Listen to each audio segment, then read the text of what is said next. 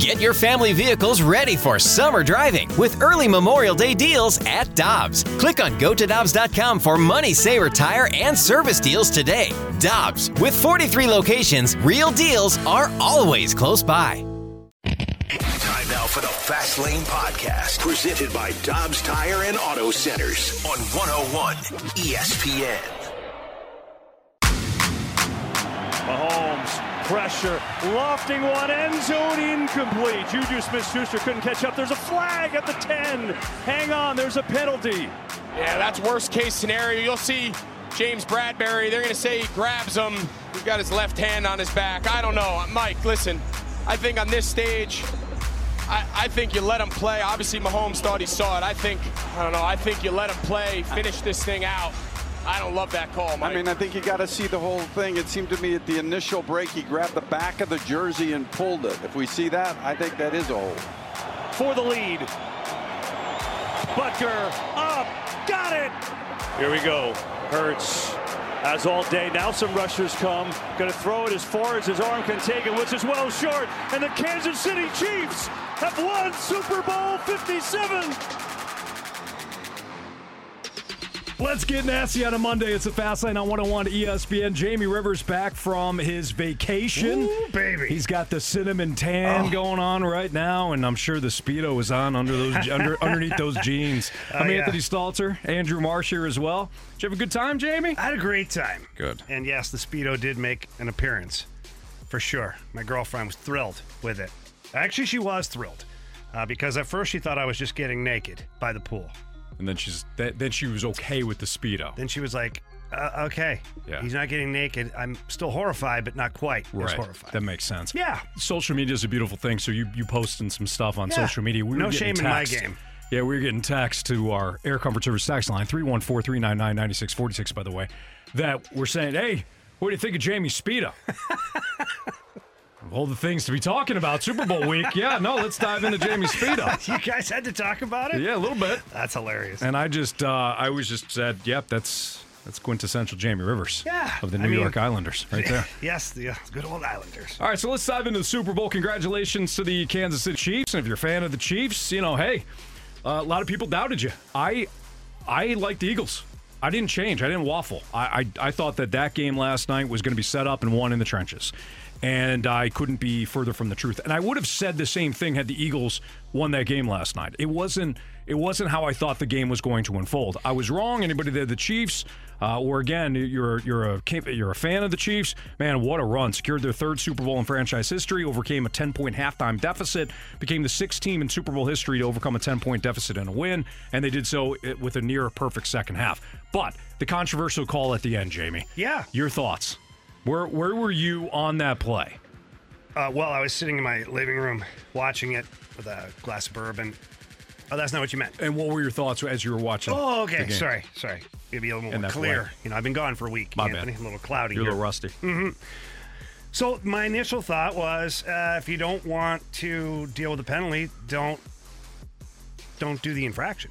Yeah. That's it. Bottom line, like you know, for me, it's a penalty. You see the like they're showing still frames of it today. Now I just pulled it up on, on the Twitterverse, and he has a hold of his shirt to where the shirt is pulled back.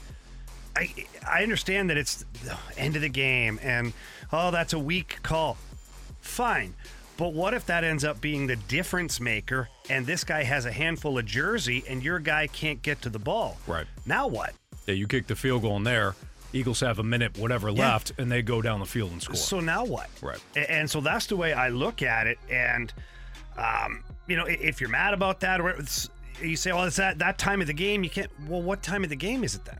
That, that, that the referees put their whistle away. Mm-hmm. Like, at what point do you say, oh, yeah, oh, by the way, there's three and a half minutes left, guys. We're not going to call anything unless there's a murder out here. right. And so when I look at it that way, I think, you know what? It is what it is. You live and die by the sword. And on that moment, he had bad coverage. He tried to uh, clean it up, but he grabbed the jersey. Mm-hmm. And so we always sit here and we go, we want we want instant replay. Why? Because we want to have the call right. Do you? If you do, then that penalty made sense to you Right. yesterday. If you're telling me you want instant replay because you want everything to be done the right way, but then you didn't like that call, you're a hypocrite. Mm-hmm. That's the way I look at it. So, uh, You know, as I was watching it live, I looked at my wife, Chris, and I go, ah, I hate that. I do. Yeah. As a football fan, from an entertainment standpoint, I want to see, of course, Jalen Hurts, who was sensational last night. Jalen Hurts was sensational. We'll get to Patrick Mahomes, but Jalen Hurts played his best game as a pro. Uh, That to me is is is is not debatable. Jalen Hurts was outstanding last night. Yeah, he was I, good. I want to see Jalen Hurts get the ball back with enough time to to make a difference, to at least get the Eagles in a field goal range. Maybe we see an, an overtime situation. But you can't come as a fan. I'm saying that you cannot cry to me today, Eagle fan or the Eagles. And we'll get to Bradberry, who I thought you know he held he held himself accountable. You cannot come crying to me, Eagles, if you can't get off the field in the second half defensively. What an absolutely atrocious game plan by by the Eagles last night. If I'm the Arizona Cardinals and I'm set to hire the Eagles defensive coordinator Gannon, I, I'm like, you know what? Let me let me hold off on this. That's how bad I thought the Eagles' game plan was last night. You played this soft zone against Patrick Mahomes, never made any adjustments. You thought you were you were going to be good. If I said to you guys, Patrick Mahomes only throws for 182 yards, what do you guys think?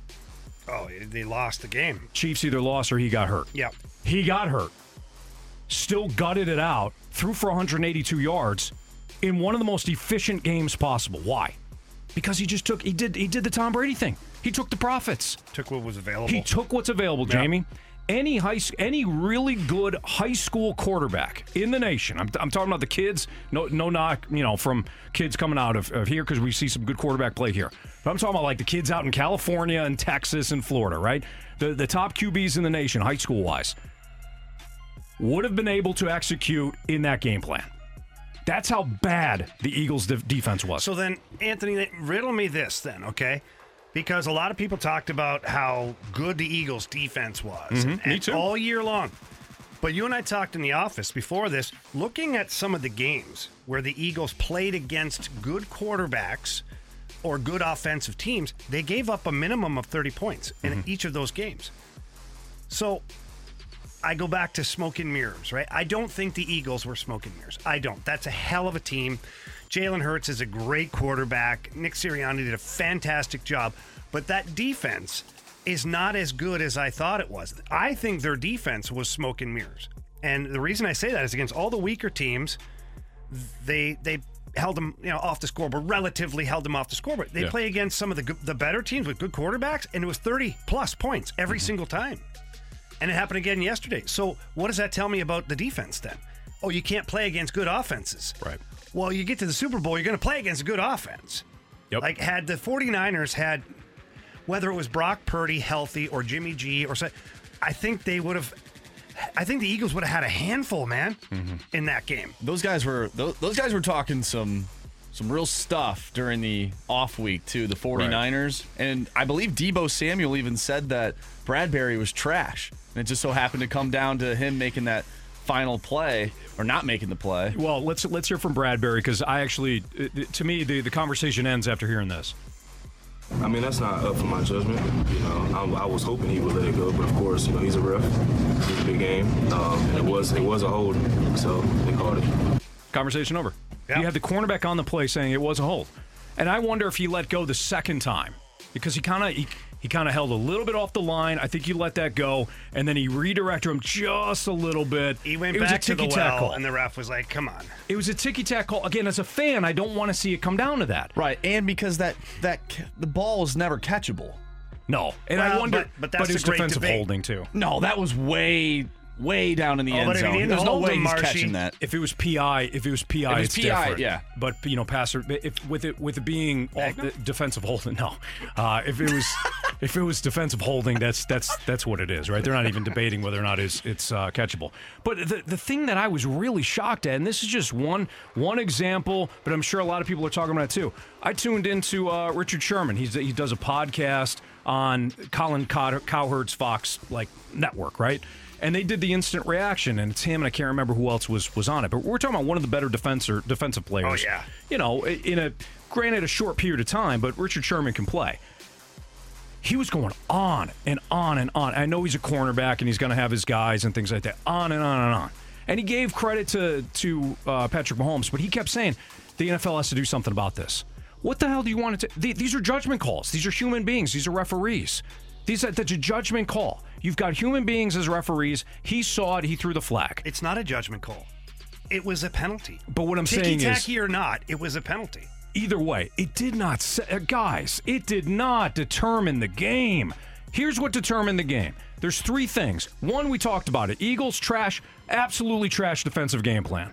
And Jamie, you even kind of pointed out. We'll get to Andy Reid in a second. Yeah. But Andy Reid had the Eagles' defensive staff.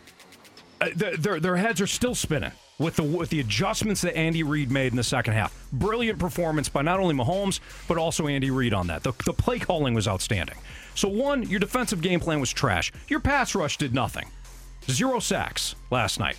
And you talk about the field, and both teams had to deal with it. But I think that the field, if you're going to talk about that, the slippery surface, I thought impacted the defensive uh, pass rush for the Eagles more than anything. Josh Sweat, every time he turned turned the corner, man, he'd fall.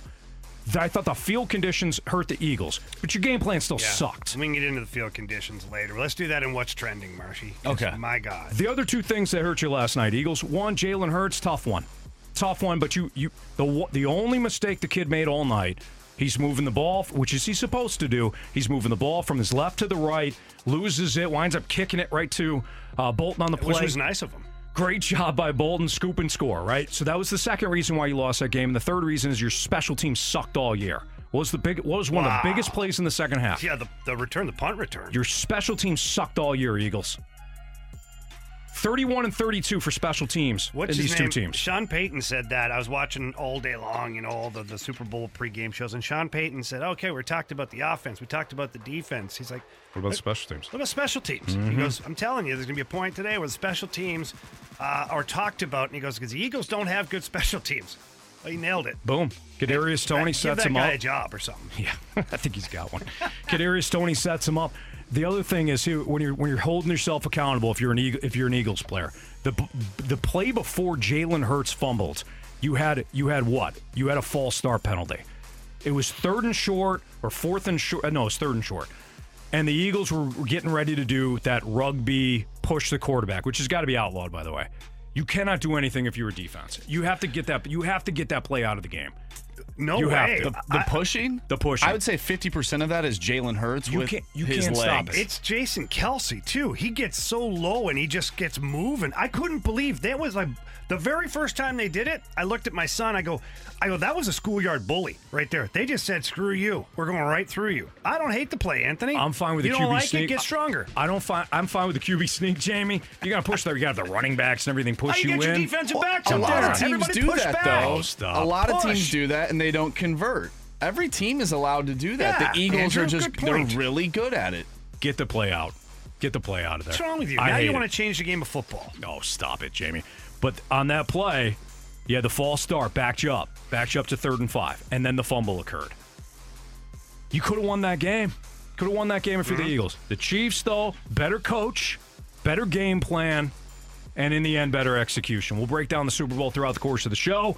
We've got some Blues coverage, though, too, here in the fast lane where it's 216. Your time check is brought to you by Clarkson Jewelers, an officially licensed Rolex jeweler. What can we expect from this version of the Blues now? Sans Vladimir Tarasenko. We'll get into that next on 101 ESPN. We're right back to the Fast Lane Podcast, presented by Dobbs Tire and Auto Centers on 101 ESPN.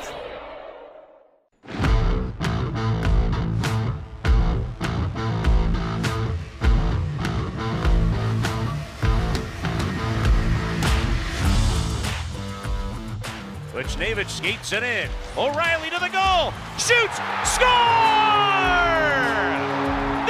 The. The game winner. 6-5 overtime win for the Blues. Ryan O'Reilly buries it. And the Blues kick off the homestand with a win. That was Chris Kerber on the call over the weekend, right here on the Blues Radio Network with former Blues defenseman Jamie Rivers. I'm Anthony Stalter. So now that Vladimir Tarasenko is no longer Who? a Blue, Jamie, that's right. I forgot about that guy. well, I want to stay I'm the just cup kidding. here. I'm just Very- kidding, Anthony. He's a great Blue, Jamie. I know. What can we expect of, expect from this version of the Blues, or do we even have to like? Do we have to wait on this because we still have the deadline coming up on March 3rd, and, and there could be some other people on the move here. Well, the way I look at it is Doug Armstrong right now is continuing continuing to evaluate this team. What is the aftermath of the Tarasenko trade? Let's see what happens. They played one game, they won. It wasn't picture perfect by any means, but you they tell had, that to Calle Rosen. Yeah, well, Calle Rosen is uh, he's impressing me. That's for sure. He's uh, he's got good offensive instincts. He's never more than a bottom pair defenseman. And I know people be like, "Well, I look how good." Trust me, he's not a top four defenseman, but he's playing very well. He's got better offensive instincts than some of your top four guys do. But the matchups would hurt him defensively, whatnot. But I love what he's doing.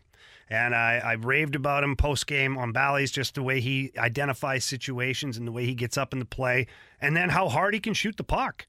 I I mean, this is probably something nobody's ever given him a chance to do is shoot the puck that much or play offensively because he's always probably been struggling to playing for his life in the lineup all the time. I know the feeling. You don't really want to get out over your skis too much just in case it blows up in your face and you're like, okay, that sucked. Now I'm back to the minors. Mm-hmm. So, but I love what Calle Rosen is doing. But what I'm thinking about for this version of the Blues right now is they've won one game. We're not ordering the rings. Trust me. but what happens? What happens, Anthony, if they put together a string of games here before the trade deadline where they look more like the Blues team we thought they were going to be? And I say that with all sincerity because I feel like adding Sammy Blais has created a line, especially with Acciari and Barbashev. Like that's a big, heavy line. It reminds me of the Sundqvist, Steen, Barbashev line, where they were heavy on the pucks, got good talent, they can score goals. Sammy Blais just scored his first goal, but that was a goal scorer's goal. And we've seen Sammy Blais do that before because he has the ability to do it. We've seen Ivan Barbashev score goals. And Noel Acciari, he's had 20 goals in this league before, and he's got, what, 10 or 11 this year so far? These guys can score, but they're heavy. So maybe that's more the identity coming back there. And then your fourth line, they do much the same. And then you've got O'Reilly, Buchnevich, and Saad to where I really like the look of that. They had some really good scoring opportunities. Brandon Saad using his speed. So if if I'm Doug Armstrong, I'm not sitting here going, okay, I'm automatically liquidating still. Maybe I'm I'm slowing down a little bit to see what this what the reaction is from this team from a, a play standpoint. How do they react in the games? Are they winning games? Because if they start to win games, it doesn't. Maybe it doesn't make sense to liquidate. And you know what I'm saying? Yeah, I, I do. If if I'm if I'm Army, I'm looking at it though as what who are the players that that I want to build build around, and who are the players that I that I view beyond this year. Vladimir Tarasenko was a was a layup. You knew that he wasn't coming back. If if you were in first place in the Western Conference or you were a legitimate Stanley Cup contender, things change a little bit. But when you weren't, and Vladdy Vladdy's out there, and you know he's not coming back, that's a layup. You got to get rid of him, Yeah. right? Niko Mikkola kind of falls in the same same You category. weren't going to make room for Niko Mikkola exactly. next year. You got you got too many similar players like him that you can go to. Tyler Tucker being the number one I really comparison. like his play. But if if I'm Armstrong and I look at it and say there's still players that I don't view in the long term, whoever that may be, and the and the and the phone rings and the deal is to my liking and I'm getting either fair market value for that player or above so, Yeah. I'm still trading. I don't care what the team looks like. Yeah, I understand that. Um, but you also have to be very cautious as to how much you're changing the culture of your team. Mikkola didn't really fall into that because you know, he's a very quiet guy, great guy. Teammates liked him very much, but I wouldn't call him a culture builder. He's more of a culture follower. The culture was established, he followed it. Sure. Uh, Vladimir Tarasenko, tough to say where he fell in all that culture stuff because there's times when you have a disgruntled player. Is he part of the solution or is he part of the problem with your culture at that point? Ryan O'Reilly, he's a big part of what your team is now. So it's it's going to be interesting to see where Army falls on this. And I know the, the text messages are coming in right now from the 573. It says, you still liquidate and re sign them in the offseason. Okay, great. You have to assume that um, nobody else is going to be in the running at that point, And you better have a really firm handshake deal on that one because if team X, Y, or Z comes in with a million or two million more than what you're offering, let's say Ryan O'Reilly, he might say, "Hey, uh, that handshake, yeah, sorry about that, my bad. I'm I'm not going to honor that right now." So yes, there's a, there's a possibility of that because Keith Tkachuk did it, Doug Weight did it, and you think, well, Ryan O'Reilly, he loves being here. Yeah, he does. But maybe eh, what if a situation comes up somewhere else? Like what if the Dallas Stars, who have a really good team too right now, come in and offer him a million or two more, or maybe an extra year on the deal? That looks pretty attractive too. What do you say to the people that say, okay, Ryan O'Reilly has been the captain, he's a part of this culture, yet this team continues to lose? Nothing's changed this year. Well, they ha- this is the first. I look at this as a, a fresh beginning. Okay, and it's not that again, not that Vladimir Tarasenko was a problematic guy. He wasn't. You mm-hmm. know, like it, there were times, of course. I mean, you can't be a fool here. You got to realize there were times where probably not everybody got along really great in the playground, but for me, this is a, a fresh start. You're without your franchise scorer. You've moved him on to the Rangers. Let's see what it looks like. Because this team, to me, right now, looks more like the kind of team that could be successful under Craig Berube. And you still have some dynamic scoring with Thomas and Kyrou. Uh, you still have guys that can put the puck in the net. Brandon Saad, Ryan O'Reilly, Pavel Buchnevich. Like, but now you've got more of that workers mentality, that lunch pail kind of attitude. So I, I don't look at the beginning of the season right now. It is what it is. You are where you are. And again, as Army always likes to say, the players will let me know what I have to do come trade deadline time. He's hit the market quickly with Vladimir Tarasenko. I think he's going to wait and see where things line up. And if he gets some kind of a handshake deal or a good discussion with Ryan O'Reilly, yes, you could. I could see him moving on from Ryan O'Reilly with the hopes of bringing him back in the offseason. That's Jamie Rivers. I'm Anthony Stalter. What's trending is next on 101 ESPN. The smartest way to do your homework is Hackman Lumber.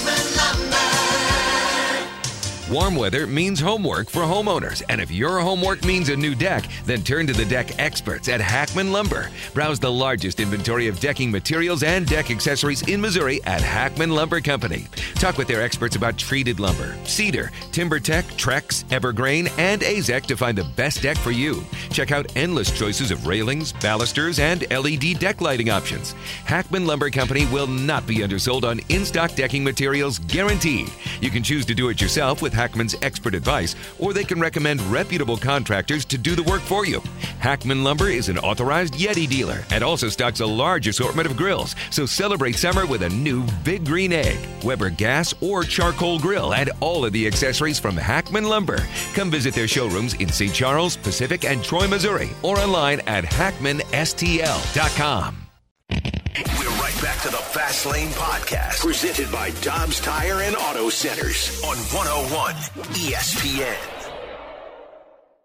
It's time to find out what's going on in the sports world with What's Trending Now. Brought to you by Goodwill. Donate a car and get tickets to the St. Louis Cardinals. Welcome back to the Fast Lane here on 101 ESPN. Anthony Stalter, Jamie Rivers. I'm Andrew Marsh, and it's time for What's Trending.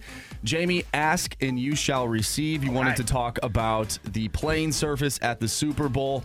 Well, it took nearly two years and more than $800,000 to prepare for Sunday's game.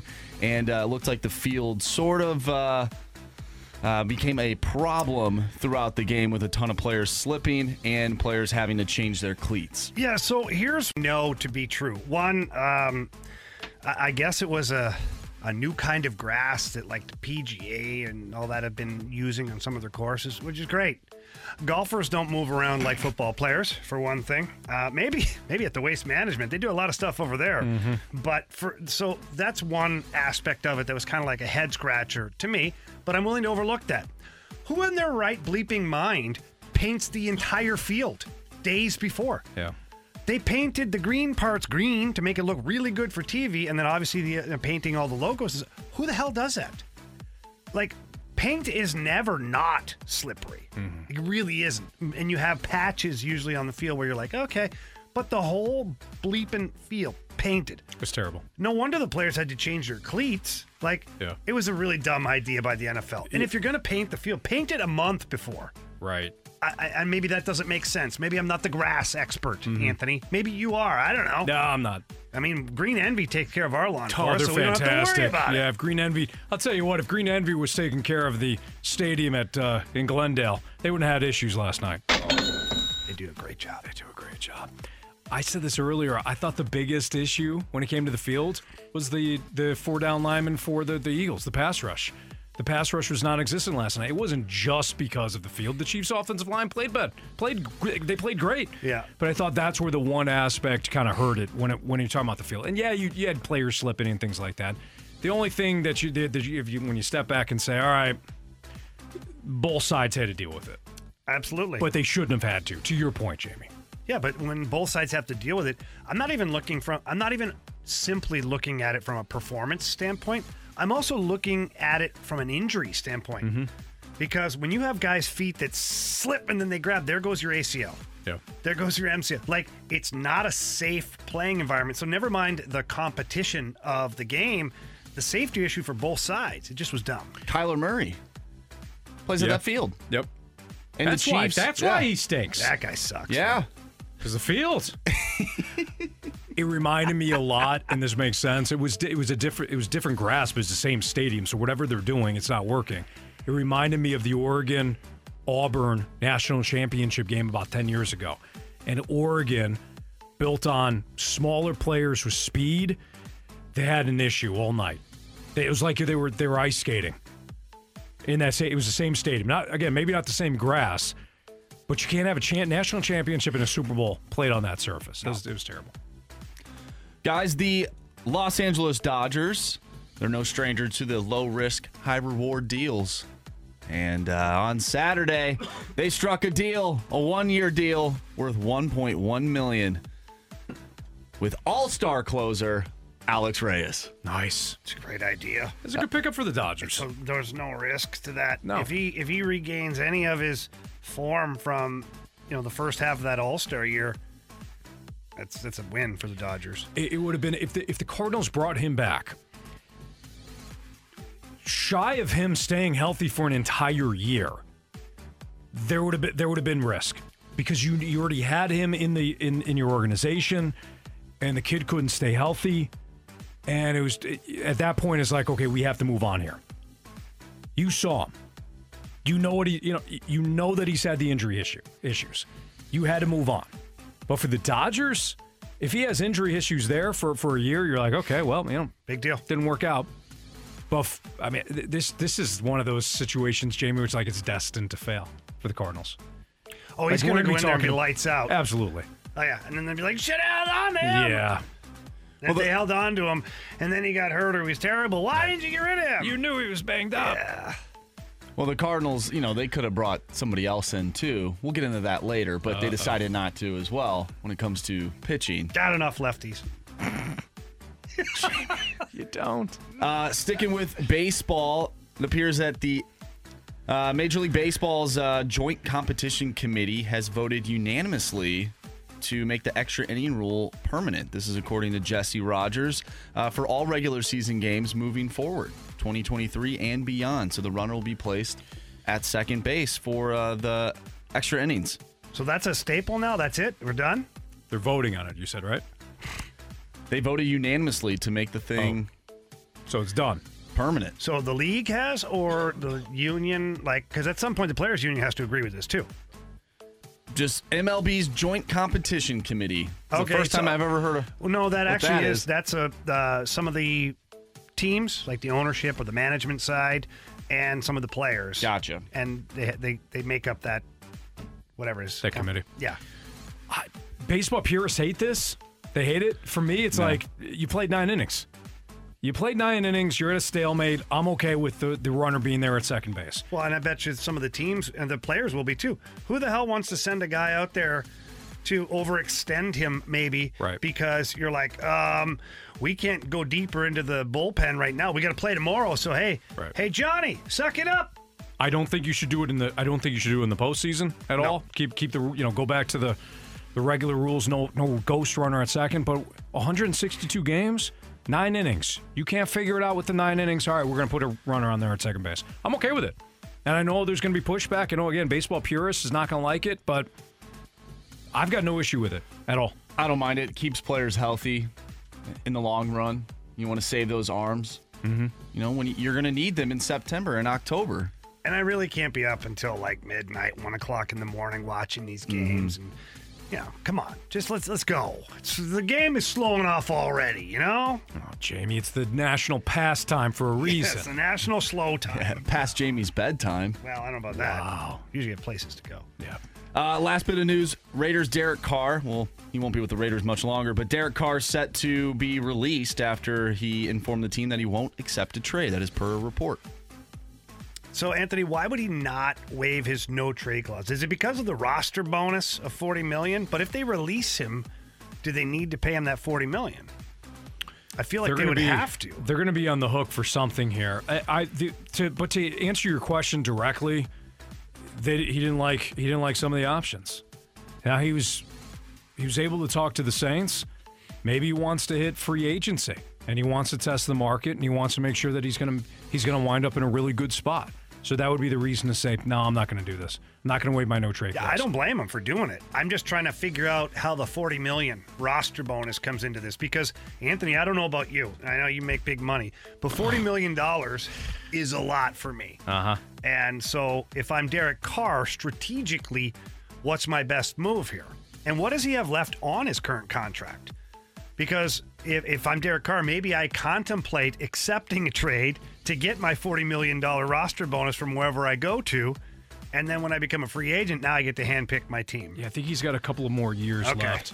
So, yeah, here you go. So the Raiders, so the 15, the February 15 deadline for the Raiders quickly approaching. They will either have to trade or release quarterback Derek Carr in the coming- days. 40.4 million will become guaranteed. Carr has a no trade clause in his contract. He's expected to use it, and uh, then the team is expected to release him. I'm trying to look at some of the some of the contract stipulations here. Yeah, I just find it interesting when there's a large amount of money like that. Mm-hmm. Um, the player and the agent ha- are definitely thinking about how do we capture said money. Sure. Whether it's a roster bonus or whether it's his salary that kicks into forty million a year. I don't know which one it actually is. Um, but again, that's a lot of money. He's got a while too. He's 20. So this upcoming year, 2023, he's got three more years left in the deal. He doesn't become a un- unrestricted free agent until he's 35 in 2026. Well, he will be on Thursday. Yep, that's true. Very true. All right, it's Fastlane on 101 ESPN. Jamie had mentioned something in the open in the, in the um, uh, first segment today that if you were taking the Chiefs in the Super Bowl, you would have agreed. You would have agreed to this. This is next on 101 ESPN. We're right back to the Fast Lane Podcast, presented by Dobbs Tire and Auto Centers on 101 ESPN.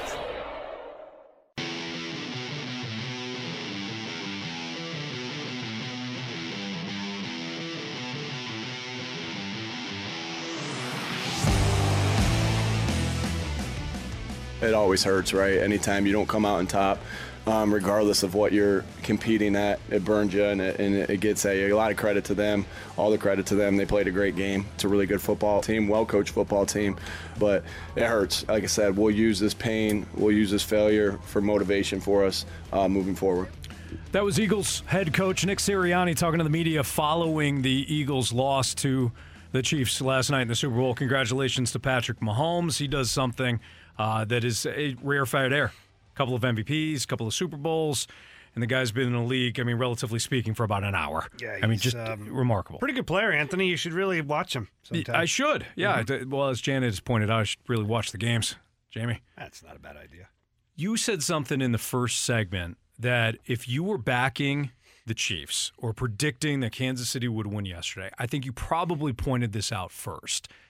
What did you mention about the Eagles defense?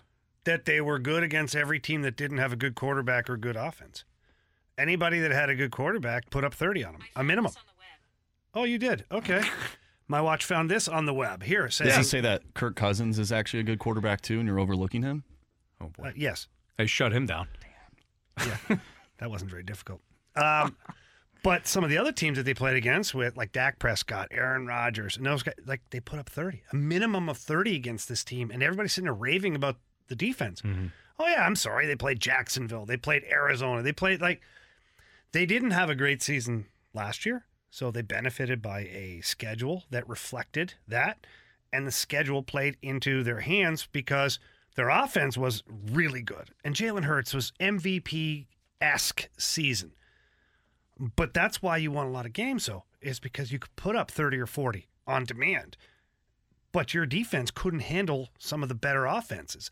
So that's what stood out for me.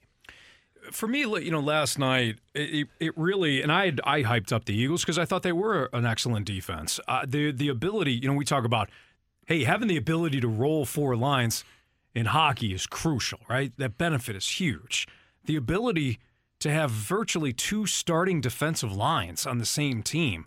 That's that is crucial when it comes to the fourth quarter of games. You're not you're not wearing out your top pass rushers.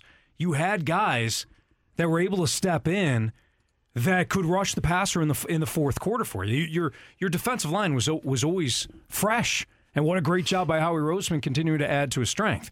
Those guys were non-existent last night. Haason Reddick had a couple of QB pressures, but that was it. You had zero sacks.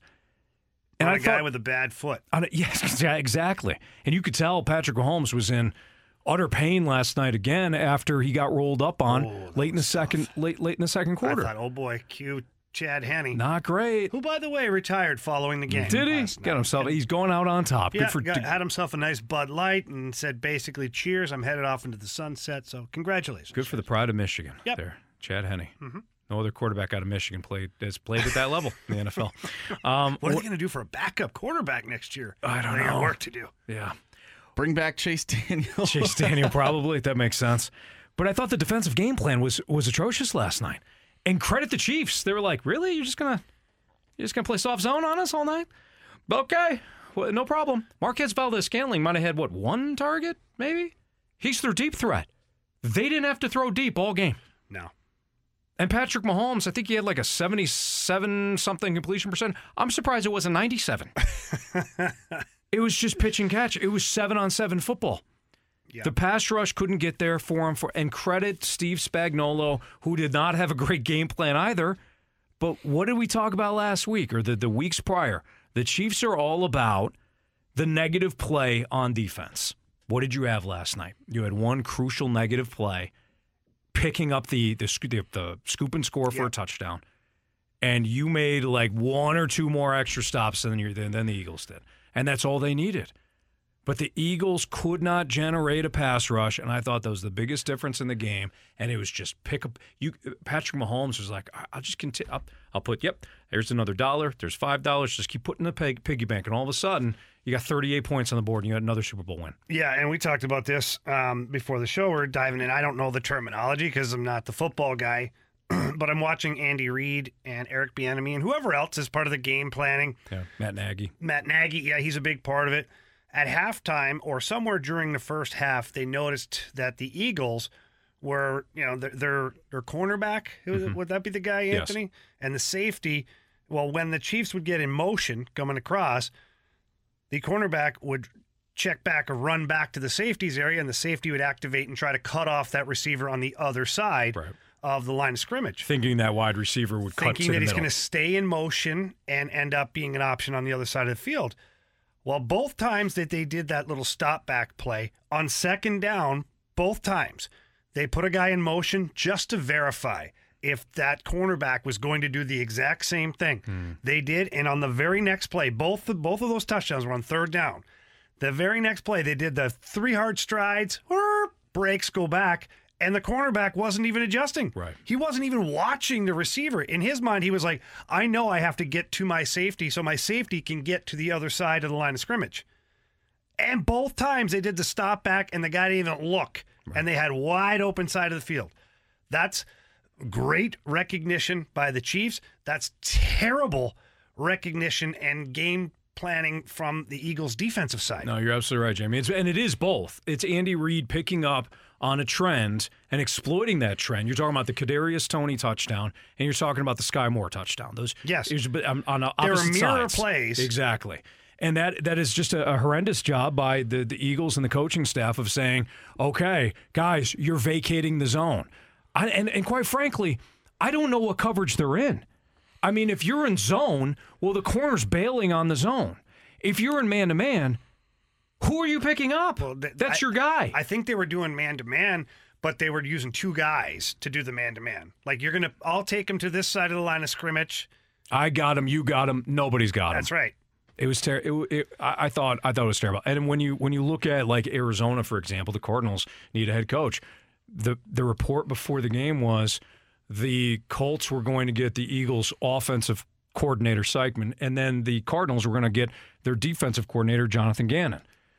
If again, if I'm Arizona, I'm looking and I said let's let's let's pump the brakes here because Lou Anarumo, the defense coordinator from the Bengals, still had an outstanding game plan against against Kansas City in the AFC title game. Oh yeah, absolutely. That was trash last night. That you might as well be coaching for Oklahoma State, dude. That was Oklahoma State's game plan, or any any other Big Twelve, any other Big Twelve team. What's wrong with the Big 12, Anthony? You saw it last night. Our guy Matt Holliday. What are you doing? Okay, then it was uh, Kansas's game plan. Come on.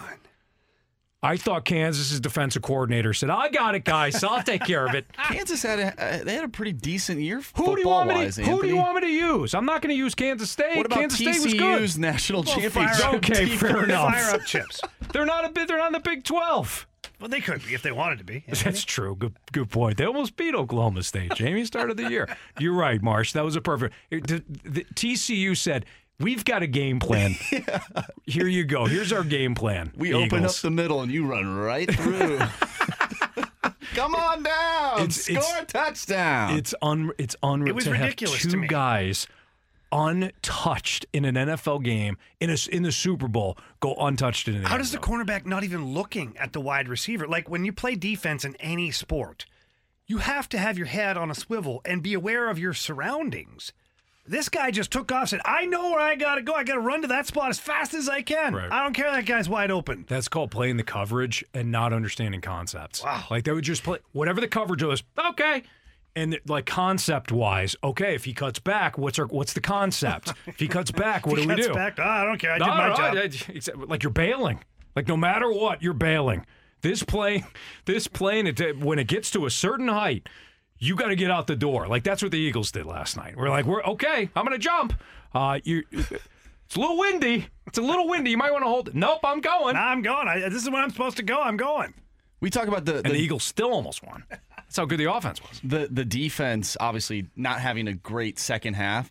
But if you look at that first half, they didn't really have to They do were- anything. They didn't have to do anything because Pat, Pat Mahomes was never on the field. Exactly. And I wonder how much of the offensive game plan switched as well, which ended up translating into the defense having to be out there more. Because I believe Greg Olsen said the reason why the Eagles are still out on the field is because they're aggressive. They throw the ball on first down. They Mm-hmm. run the ball on second down instead of stay, staying back, letting time dwindle down. They're continuing to let the clock eat Right. by getting more first downs, by extending plays, by extending drives. And from the 618 here, uh, great observation as well. Said Travis Kelce also had the motion stop and go touchdown. All three passing touchdowns were scored on almost the exact same play. Yeah, they knew it. The Chiefs, the Chiefs, the Chiefs had a tell in the Eagles, and the Eagles never. So that is a great point. When did Kelce caught that catch that touchdown? Second half, First half.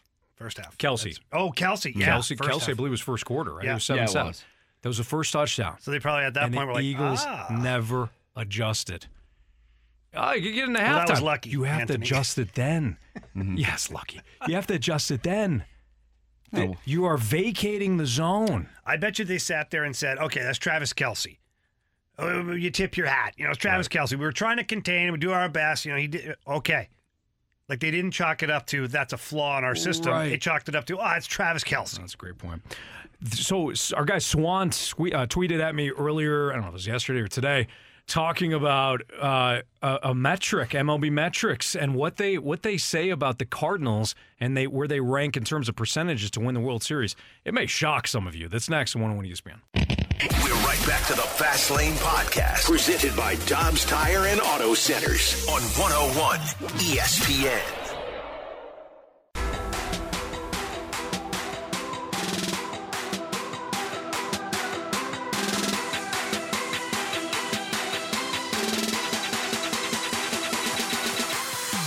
The World Series.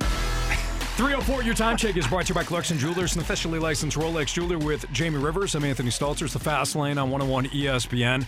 MLB Metrics at MLB Metrics put together a early 2023 World Series odds via the program Zips. I'm not smart enough to break down what the like Zips program is, Uh, but it's a zip file, Anthony. You have several is. things in one zip file. I think. that, that makes sense. Yeah, absolutely. You talking No. about like compressed zip file? What are you doing? You, you heard me. You know, like you compress a folder. Mm-hmm. Oh Is that what you're talking about? no, Anyway, some program, That's exactly what he was talking. the bunch of shut up, Marshy. bunch of computer programs just put it, you know, put together these early World Series odds. And credit to our guy Swan who uh, who, who sent me the tweet saying this is interesting. Here's your top ten. Again, this is the early World Series odds in terms of a percentage that the that the teams could win. Number ten, Tampa Bay's four point two percent. No pushback there, really. I mean, the Rays are a smart organization. Yeah, they're always in the conversation. They're always in the You conversation. know, Number nine surprised me a little bit, although Aaron Judge, you never know what he could do. Uh, we haven't seen him yet, but the Giants at 4.3% at they're gonna number nine. him. They had Carl uh, Coral too. Who? Carlos Correa, uh, his Oh, he's gone. alter ego. Yeah. Yeah. Oh, oh, they got the two alt. Gotcha. Mhm. That guy, yeah. Uh, so it's surprising to see the Giants nine because I don't think they're that great. Eight Blue Jays at seven percent to win the World Series according to Zips. Good no, team. no pushback. Seven Dodgers at seven and a a half. low. You feel like it's a little low. They didn't do much in the offseason. They got Alex have to. Reyes. They did. They did get Alex They Reyes. They didn't really have to do much. You don't have Walker Buehler for mm, Timmy the majority, the majority of the season because he's still rehabbing. You've got, you know, the, the, the pitching staff is good, not great. Six is the Padres, seven point nine percent. I don't think anybody's going to be really surprised that they'd they're in the top higher, ten. quite honestly. Yankees are five at eight percent. Mm-hmm, uh, the Astros are, are three at nine point one percent. Mm. The Mets are ten point nine percent at number uh-huh. two, and the Braves twelve percent. Anthony, you forgot number four. Oh yeah, the Cardinals eight point one percent Wow. chance. Must be a Wow. bug in the system. We're going to the World Series, baby. What are we missing here? What are we missing? Like Cardinals, Cardinals, good team, not great. Right? Could be great though, Anthony. That's a lot of ifs. I mean, four, to be fourth, 8.1%. Pitching staff, good, very good, solid, not great. Defense, great. Lineup, mm-hmm. Good. good. Could be but great. Good, could be could be above good. Except Tyler like, O'Neill like gets really back. solid. DC's Lots of- healthy. Ifs and coulds and Jordan hopes. Walker. No matter how many, no matter how many bourbons you've had, would you ever, Whoa. would you have put the the Yankees, Padres, Dodgers, and Blue Jays behind the Cardinals to win the World Series? No, no. I um, What are we missing here with the metrics? I, I don't know.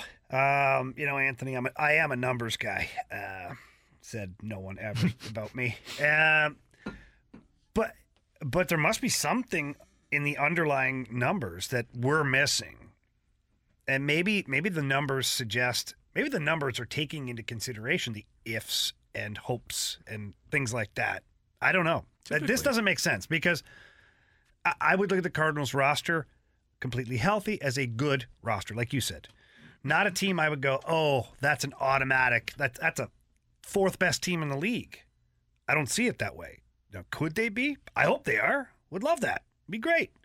I would put them somewhere around nine or 10 on this list. I mean, the Phillies aren't in the top ten. That's crazy, by Hmm. the way. The Phillies are, and I know they they barely made the postseason last year. Yeah, but that's But just then all because that they, talent they got a bunch of injuries too. Maybe they're taking that in consideration too. Bryce Harper's out. I don't think so, Jamie. I don't know what to to what to say about this. Maybe maybe we're wrong. Remember, uh, you. That's impossible. Well, I know, I know, but What's let's your let- problem, Marsh? Let's just play. Let's just play a hypothetical here, right? We're never wrong, but let's just play a hypothetical. At the beginning of the year, we were making fun of the people that were saying the Blues weren't going to have a good year, and ooh, they're kind of right right now. Maybe these people are right, and we're wrong about the Cardinals. So we should trust the computers. What you're saying? Anthony, maybe we should trust the computers. Anthony They're taking over the world for one. True. FedEx Brian has a great point. Uh, he says, "Hey guys, the Cardinals will be a hell of a lot higher if Anthony held Mo accountable." Yeah, that's my fault. Yeah, that's uh, that's that's very true. Anthony's been too busy holding the Eagles defense accountable today, and, Exactly. and not Mo. We'll So- to Yeah, Our I'll guy transit. Swan- change that up a little bit. Our guy Swan, who sent, uh, who was the uh, pioneer of this, Mm-hmm. uh, just wrote us and said, I'm pretty sure the numbers are taking in the ifs and hopes. I look at them some, and it has O'Neill replicating his 2021 season. Well, that would help. Yeah. So if this is what this mathematical equation is doing, is taking Dylan Carlson's best numbers, O'Neill's best numbers, like in doing all of that, kind of, well, no, no kidding. Yeah, they're, they're they're a contender, World Series contender, because if if all the irons are hot at the same time, like yeah, that's a hell of a team. Even- Goldie, Arenado, Contreras, I, O'Neill, I think the offense has Walker. has the capability. Should I keep going? Yeah. Yeah, I keep so. going. I think the offense has the capability of being better, way better than what we think. But you're still lacking a, a, a number one and a number two. I mean, guys that, that are bona fide, we will match up with anybody else in the league when you get to the postseason. I'll take care of it at the trade deadline, Anthony. Will you? Will you? We I haven't won't. seen you I, me personally, I won't. because Mo hasn't made a, a significant trade since 2011. What are you talking about? Last year, he made a good trade. I'm not saying good trade. I'm talking about like changing the direction of the organization midseason. Yeah, That's fine.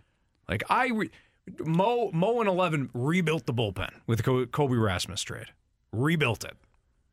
I don't think he's rebuilding this the top of the starting rotation at, at midseason.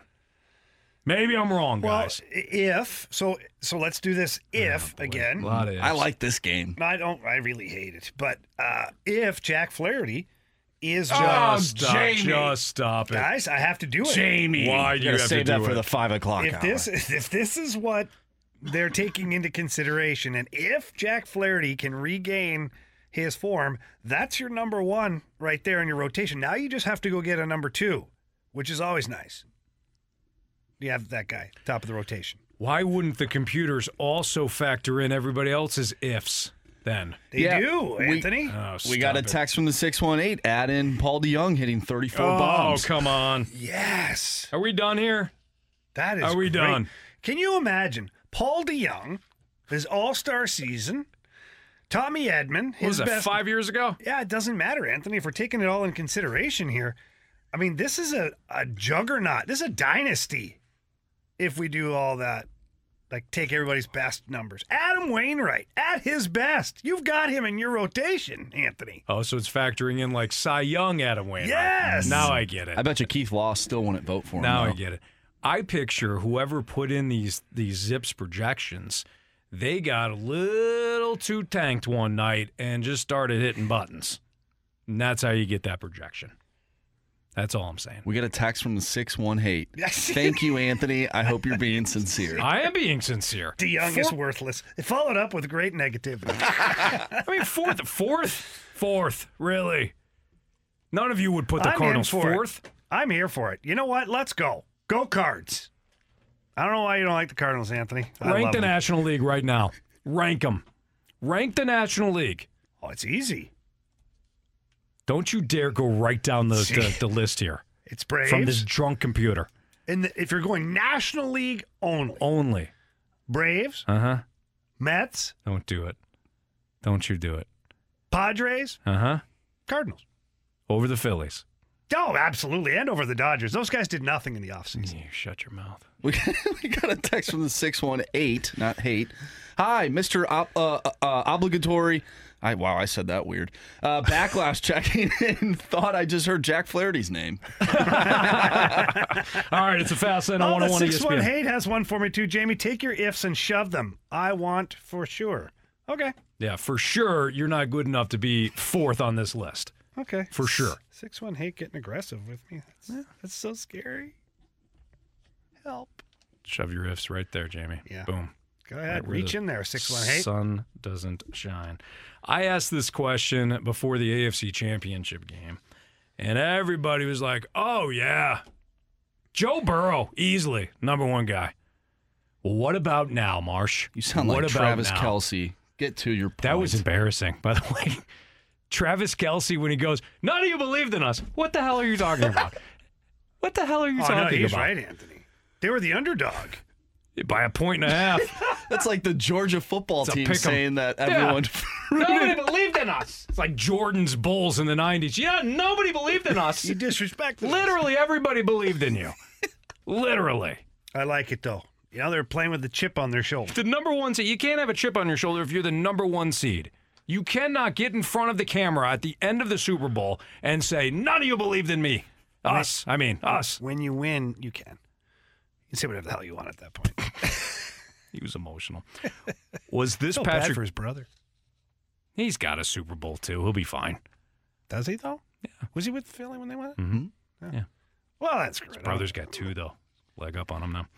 Was this the best version of Patrick Mahomes to date? Like greatest accomplishment? I asked this last week, and people are like, "No, still the still the first time he won the Super Bowl."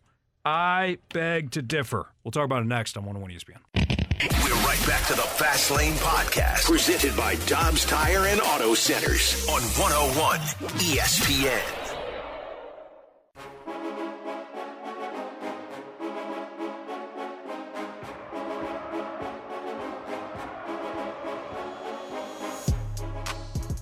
This is amazing. Like we won the Super Bowl. Like this is happy. Like just like a little kid winning, winning, winning a prize at, at the at the fair. I mean, it, whereas this one, you've dealt with failure. You understand how hard it is uh, to get back on this stage and to win this game. I mean, I, I played in the Super Bowl where I got blown out, uh, where it was I, I got all hyped up, and then we you go out there and you don't do anything, um, and then I lose the AFC Championship game in the overtime, um, where I thought we had a chance to win the Super Bowl that year, and uh, have a full brand new team and have to go through the the strain of being better and better every single day. It gives you a greater appreciation for winning this game. Patrick Mahomes following last night's victory. Congratulations to the Kansas City Chiefs. By the way, people were, uh, as I was teasing that, people were texting in saying, Anthony, you you were all over the Eagles last week. I know, I admitted it. I admitted it at the, the start of the show. So if you admit it, it's fine. No, it's not fine. I was wrong. Oh, I even said she clipped that. I even said it beforehand too. Had the Eagles won that game, I still would have been wrong with how they won it. I said it was going to be win, be won in the trenches. Eagles didn't sniff Patrick Mahomes last night. What cologne was Patrick Mahomes wearing? Don't ask the Eagles; they don't know. They didn't get close enough. Sex Panther. It's probably Sex Panther. I was completely wrong. I was completely wrong about how, how that game was going to play play out. Patrick Mahomes, though, to me, that was his that this season best accomplishment to date. And there's several reasons for that. One, you didn't have Tyreek Hill. The big topic of conversation, Jamie, surrounding the Chiefs in the offseason, once they made the deal with Miami to send Tyreek Hill to the Dolphins, was great. Can you still win it this way? If you're the Chiefs, can you still you got you got still the the one of the best quarterbacks, if not the best quarterback in the league. You got a great tight end in Travis Kelce, and then you've got a collection of talent. Juju Smith Schuster, not Tyreek Hill. Marquez Valdes-Scantling, not Tyreek Hill. Sky Moore, not, you know, and the list goes on. And they added Kadarius Toney, really nice piece. Couple of big moments last night, not Tyreek Hill. So you didn't have Tyreek Hill. Still the number one seed, still won the AFC West in a tough division, the toughest coming into the league. And you did so when you were making money. That was the first, that was the Super Bowl, the first Super Bowl he won since the contract. Yeah. Which, as we all know, is more difficult because you don't you don't have the cap space to throw money around like when the quarterback isn't making is isn't isn't making his money yet. And he did so on a bad ankle. He suffered that puppy in the first half against Jacksonville. It was either early second or late late first quarter. So he essentially, Jamie, beat Jacksonville on one leg, on Cincinnati, who had had his number on one leg, and he didn't play great, but he still threw for 300 yards. And then last night, an Eagles defense that numbers wise was one of the best in the league. And I thought they were a lot better than what we were gonna what we saw eventually saw last night. That to me was was Patrick Mahomes' best best accomplishment today. Yeah, was it his greatest game ever? No, I don't think it was. I thought it was a really well executed game. And He did your- what he had to. I understand, Anthony. Can I talk? No. Go ahead. I mean, otherwise, just go ahead. No. I'll go to the bathroom. Jamie, I, appre- I appreciate and value your opinion. Go No, ahead. you don't at all. You took your headphones off. They're still on. They're unplugged. Oh. Jerk. I did the uh, Bruce Arians. they give you a headset not plugged in. Is he really coaching? Nah, well, just let him go. It looks good on him though. Um, no, so it wasn't Patrick Mahomes' greatest? Like when you look at the numbers and you look at the performance, you look at Jalen Hurts and go, "Wow!" Like if Patrick Mahomes had that statistical game, I'd be like, "This is maybe his best game ever." But where it it changes for me, my opinion changes, is the fact that he did it with a bad ankle. And no matter how much time he had to heal in between the two weeks and whatever, it's not 100%. It is not. And then it got rolled up on late in the first half, and he was in pain. Like you could tell, like on the sidelines, I could see it in his face. Is is this going to keep me out? Like, am I done? And if so, at that point, like you're in trouble. But he gutted through it, and he came back, and he had a, I mean, an massively efficient second half. I mean, they put points on the board every single time they had the ball including when he ran the one time. uh, which I couldn't believe. So for me, what this did, uh, for my opinion of Patrick Mahomes, was it pushed him over the line for me to where he's not just a great player, he's an incredible competitor. So yes, he can execute, he can throw the ball. Yes. Can he run? Yes. But he did all of that injured and he came up with big plays when it mattered. Like that's Tom Brady. And I'm not comparing Patrick Mahomes to Tom Brady. It's still for me, it's still a little early for that. But what I'm comparing him to is all the greats have that. Mm-hmm. Like it's not just the talent anymore. It's that inner motivation, that drive, that fire in the belly. Patrick Mahomes has it. It's not that I didn't think he had it before, but he did all of that on a bad ankle against a team that was supposed to be really good defensively, that they were going to pressure the heck out of them and, and blitz them and, and all these things. And he managed to do that to them. So for me, that's where it he elevated for me. I think one thing that's interesting is Patrick Mahomes. Uh, during the pregame show, he was doing an interview and he said, you know, coming into the league, I was just a gunslinger. And he talked about Coach Reid and how much he's helped him become a better quarterback throughout the years.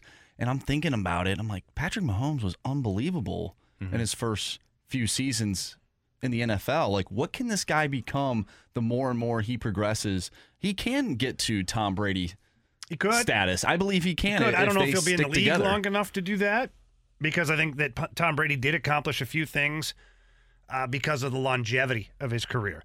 Like, does he get to seven titles if he has a 10 year career? No, he doesn't. You know, so uh, I'm hoping Patrick Mahomes can stay healthy, but will he play till he's 45? Highly doubtful. So, as far as rings go, he may not get there. As far as other accomplishments go, he might eclipse Tom Brady. He might. He might win way more MVPs than Tom Brady. He might be. He might set the standard from that point uh, of view. We do get an interesting text here that I'd like to address from the three one four. There's no way he was feeling anything in that ankle with the amount of injections he had to have gotten. Correct. But let me tell you from past experience how hard it is to play on something you can't feel. When you can't feel, especially when you're uh, like for me, I remember having it happen. I had broke my foot, and they shot up the foot. You can't feel your foot. It's an awkward challenge to try and skate. So I would imagine for Patrick Mahomes, it's an awkward feeling to try and maneuver, and that I believe that's his his back leg, right? is. So it, all his weight starts from back there. Like when he's passing, you start you load up, and you obviously end up on your left, foot, which is your plant foot. But if you can't feel that leg as well as you could, that's where it gets kind of gnarly. Yeah. And so, yes, you can shoot it up to where it doesn't feel anything, but it does wear off. Near the fourth quarter, there, middle of the fourth quarter, that's starting to throb. You're starting to feel, and you're like, okay. And they might hit it again on the sidelines. You never know. But again, then you can't feel it again. For what it's awkward. worth, for what it's worth, he said he got treatment in the halftime, but he didn't. There was no pain medication, but who knows? Whatever. He said there was no pain medication. He he said he got treatment at, at halftime, Yeah, did he he, did say not take flat? it. He said I did not. I believe I I saw he did not take a shot. That's he a did not get a shot. That's an absolute lie. Patrick Mahomes, you're lying to all of us. Be yeah, quiet. he did Stop not. it. Here you go. He did not. He said take any painkillers at halftime, but said he did get treatment. Well, he didn't take painkillers. Didn't mean he didn't get needled. Wouldn't that be a painkiller? Freezing is not a painkiller. You have Toradol, which is a painkiller, Mm-hmm. which will basically heal anything in your body, make you feel like Superman for a little while. Hmm. But freezing it isn't a painkiller; it just numbs that area. Sure. Either way, like you said, it wears off. Uh-huh. And for you not to feel your bet your your plant leg if you're a quarterback, or be able to run like he did, it, it- look, it was a gritty performance by Mahomes. Jalen Hurts had to make. I mean, all the difficult throws were on Jalen Hurts, and he made them. He should have been the MVP. I mean, there he- was a that was year to have Jalen a- Hurts? a, player that lost to be the MVP. It would, it would have been the Super Bowl. I totally agree. Probably. I totally Probably. agree. But what a, again, what a epic performance by the undisputed number one quarterback in the league. We haven't seen him. We have not seen Patrick Mahomes in the year. Everybody's kind of comparing. We could do the the whole title thing, will he or won't. There's no comparison to Patrick, Patrick Mahomes. He's that rare of an athlete. Now we'll see like duplicates. We'll see quarterbacks. In fact, old Zach Wilson was trying to get away with the old sideward throws and things like that. Not working out for him. But there's nobody that compares to Patrick Mahomes. Wilson in the same breath as Patrick Mahomes. He's trying to do that stuff. That's because he doesn't know how to throw the ball. That is probably true. There was a play in that game is when Mahomes went down and Kelce had to make that low catch Mm-hmm. and then he rolled over, made the catch. And I looked to one of my buddies. I was like, that is a classic Patrick Mahomes play to his man. And I mean, that's that's just Patrick Mahomes. And we saw a lot of that in the Super Bowl. They lost. And unfortunately, you know, they didn't convert those plays, but you were going to see that no matter what. If he was running around on one foot, that's what gave the Chiefs uh, the upper advantage. They have the best quarterback in the league on their team. And he's so coachable. He came in in the league. He said, I want to learn from Alex Smith. And he did. Said after after beating the 49ers, he still has to learn how to read defenses. And he did. After losing to the Buccaneers in the Super Bowl, he said he, they, they said he went back and rewatched it and didn't like some of the aspects. Like he, he wasn't hanging long enough in the pocket. So he, he corrected that. Went back last year, looked at the AFC title game against the Bengals, the loss, and said, we I didn't like how we, we, we didn't push it more in the second half offensively. He's very coachable. Mm-hmm. He's humble. And I think that is significant when you're talking about whether or not the Chiefs have staying power. They do. And why I said there's no comparison to Mahomes, because there isn't. The only comparison I can make to the Reid and Mahomes, you now have your Walsh and Montana. Walsh and Montana were perfect for each other. And Andy Reid and Patrick Mahomes are perfect for each other. And as long as those two guys are in place, Brett Veach, great job as general manager. He should have gotten more love uh, than Howie Roseman coming into the game, or just as much respect. But as long as Reid and Mahomes are in Kansas City, you're you're gonna you have a Super Bowl contender every single year. All right, let's talk about the defense now for the Blues or lack thereof. That's next. I want to win E ESPN. Back to the Fast Lane Podcast, presented by Dobbs Tire and Auto Centers on 101 ESPN.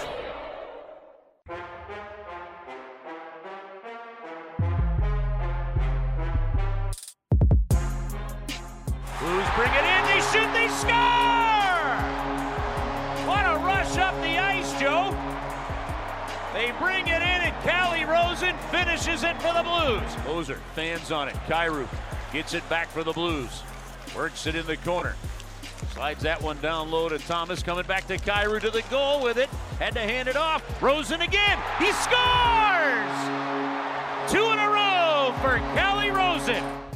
Chris Kerber on the call over the weekend. That's right, two goals for Calle Rosen as Blues knock off the Arizona Coyotes in Juggernaut. overtime. Juggernaut Arizona Coyotes, as we're well aware of after Mm-hmm. the way they played the Blues out in Arizona I a mean, couple they, weeks ago. they were owed that Mhm. beating that they got on Saturday. Yeah, Jamie, uh, I'll tell you what though, we got to talk about that D.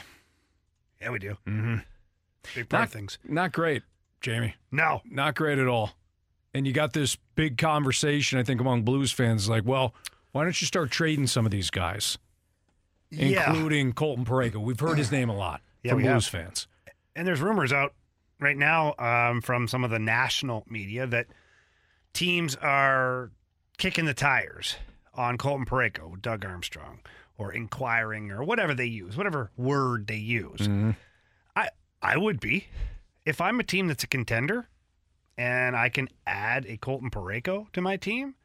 I'm doing it, which tells you that the Blues have something valuable there. So for all the people that are wanting to trade Colton Parayko, get get rid of him, all this stuff. If other teams that are contending for a Stanley Cup or wanting to are wanting to trade for him, why are they doing that? It's literally like a Cardinals thing, right? Where you take uh, the Tampa Bay Rays. Why are they asking for Randy Arozarena? Well, I just give a, like So this is where I go with it is if teams are asking about Colton Parayko knowing his contract situation, why are they asking? They see something. Do they already have a number one guy though? It's possible, but doesn't matter. Doesn't matter because right now Justin Faulk arguably is your number one right-handed shot defenseman. So Colton Parayko falls into that same slot that he would fall into, let's say, with um, the Carolina Hurricanes or wherever that would be kicking the tires. I don't have a team. I'm just making that up. So I look at it that way too, and I also look at what is Colton Parayko at his best. He's pretty darn effective. When you see Colton Parayko at his best, he's six foot six, skates as good as anybody in the league, plays well defensively. He's got good reach, good instincts defensively. His, his offensive awareness is not that of a number one defenseman, but doesn't matter. You got him at 6.5 million. You're not really paying him like a number one. Number one defensemen make 9, 10, 11 million dollars in the NHL right now. Heck, 12 million if you're looking at Erik Karlsson. Colton Parayko's making 6.5. So he's being paid top four money, not number one money. Mm-hmm. So if that's the case, do you really not think Colton Parayko can play in your top four? I think he can. And you have him at a right at the right price, quite honestly. Now, is he playing his best hockey right now? No.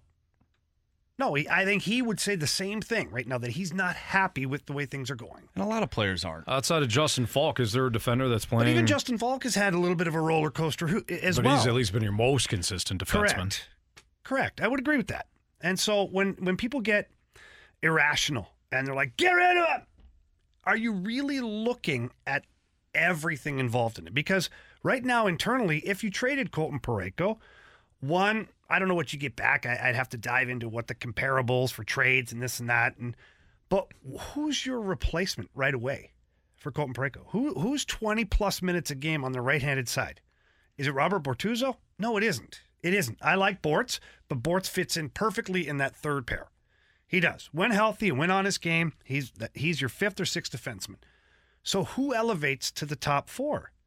You don't have that. You can't tell me Calle Rosen. You can't tell me Tyler Tucker. You, can't tell me Scott Perunovich. You can't tell me Marco Scandella, which, by the way, uh, all of those guys are left-handed shots too. So Colton Parayko is your best fit right now in that spot. Not playing his best hockey, totally agree. Totally agree. But he's your best fit in that spot. And he also has a full no trade clause. So he holds the cards too. So get used to seeing Big 55 on the blue line.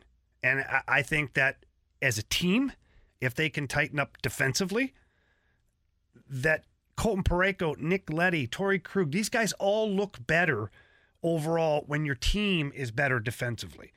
And right now, the, the Blues overall, the five man units on the ice, have not been good enough defensively. So I mean, Jamie, when you're uh, the there's been a lot of draft and money compensation added to this blue line.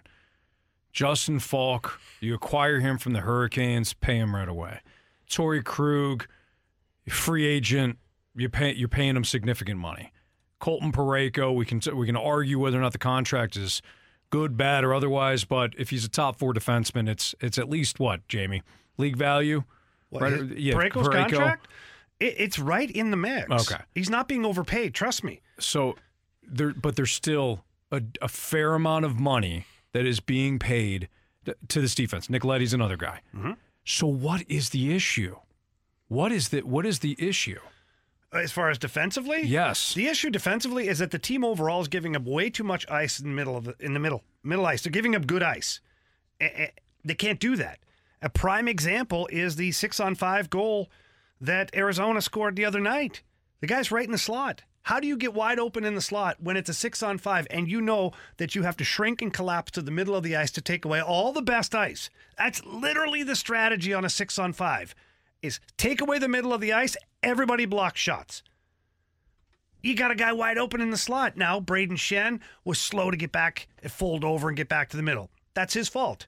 He will tell you right now. If you're standing in this room, he would say, You're right. I've got to be there in the middle ice. I've got to take away that spot. Because if you stay wide, you're worried about the far side guy. Great. Okay. Leave him out there. Quite honestly, when I was in Detroit, we used to isolate one guy and just leave him out on an island and play five on five. Because if they can get the puck clean to that guy who's wide open, then it's all of our fault. because the puck at some point has to travel through the middle of the ice. And when it does, bodies and sticks need to be in the way. And then also the other the weak side players have to be ready to adjust and then move. So in that scenario, you take away the middle of the ice, you dare them to try the high risk play, but at least you're taking away the the most dangerous opportunities. Right now, I, I know I kind of veered off the course there with that one specific goal, but that goal for me is exactly what this season has been. You're giving up the best ice. And even in the neutral zone, when the Blues are not on their game, the middle of the ice is like the fast lane. Just pucks are zipping through there. Players are going. They can't, like, you can't do that. The Blues at their best have always taken away the middle of the ice, and they've always had great sticks, deflecting pucks, knocking down passes, being in the way. They're not doing that consistently this year. That's the problem. So if you're a defenseman and all this great ice is available, one, you're part of the problem in some of the instances. You're not covering guys properly. But two, what are you going to do?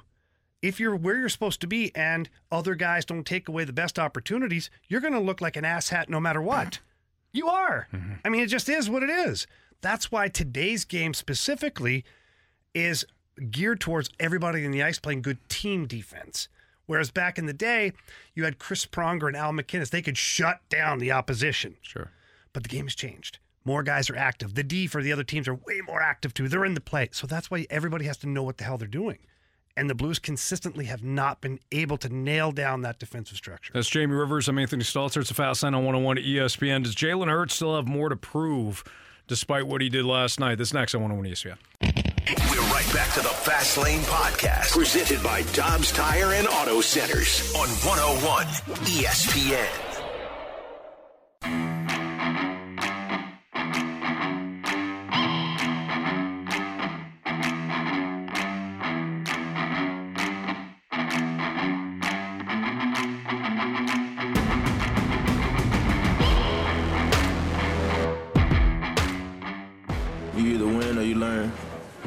That's how I feel. You either win or you learn.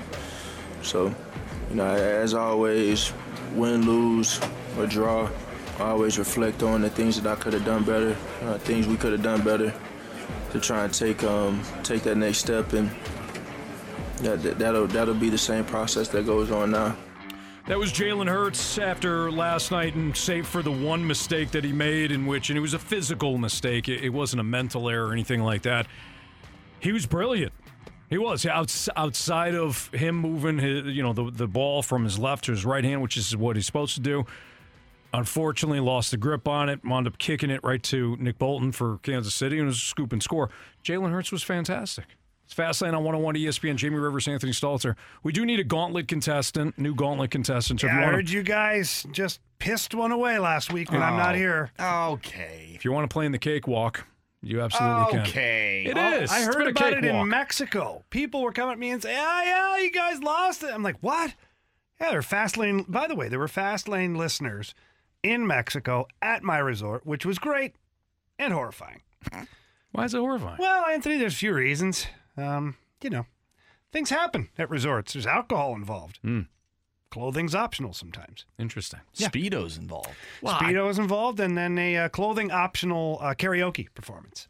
Well, sometimes I hear from listeners, or, or great listeners, that they say it's like it's like you know I'm part of uh, I'm almost part of the show because I listen as I know I, I know you guys. It's almost like we're friends. Yeah, that's what it was for you in Mexico. It was. Some people got real close to you.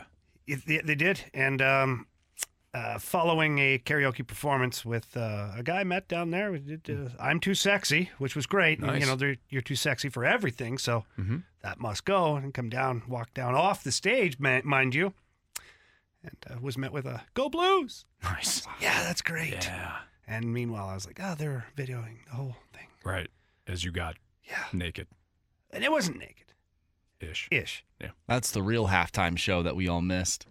We'll get into the halftime you show did. from last night. the epitome of fine. It was mid, It was not great. very mid. Jalen Hurts coming into the year, huge question mark. After what we saw this year, Jamie, and what we saw last night, look, the Eagles have the franchise quarterback. Oh my gosh! They have yes. franchise. I, I doubted him all year, Yeah. Anthony, and I, I shouldn't say I doubted him. I wanted to see if he could do it for the entire season, and he did. Mm-hmm. Quite honestly, Marshy brought this up earlier. could have been a year where you saw the MVP be on a losing team in Yeah. the Super Bowl. Yeah. He played that good. He did. He had the three touch. He had the three rushing touchdowns. He threw the one, the one passing touchdown to AJ Brown. Oh, that was which was unbelievable. I here's here's the the the one. If I'm just going to highlight one thing from last night's game, when you talk about Jalen Hurts and whether or not this guy can perform and and and whether or not he's he's for real, the amount of times he pushed the ball downfield. I'm sorry, Kirk Cousins. I'm sorry, Dak Prescott. I'm sorry, even if you go back to the Rams days of Sam Bradford. Everybody loved, everybody loved some Sam Bradford. Did they really? High completion percentage. I think you're making No, stuff up. people- Anthony. Are you serious? People Anthony. love Bradford. No, There's a lot of people that love Bradford. Who? Name three. I'll tell you- exactly. I'll tell you. I'll tell you off here. Oh, that's your favorite band? It's your favorite team? Name one player. I can name all kinds of players from the Bradford days. Well, I bet you can. They're not good though. No, you're right about that.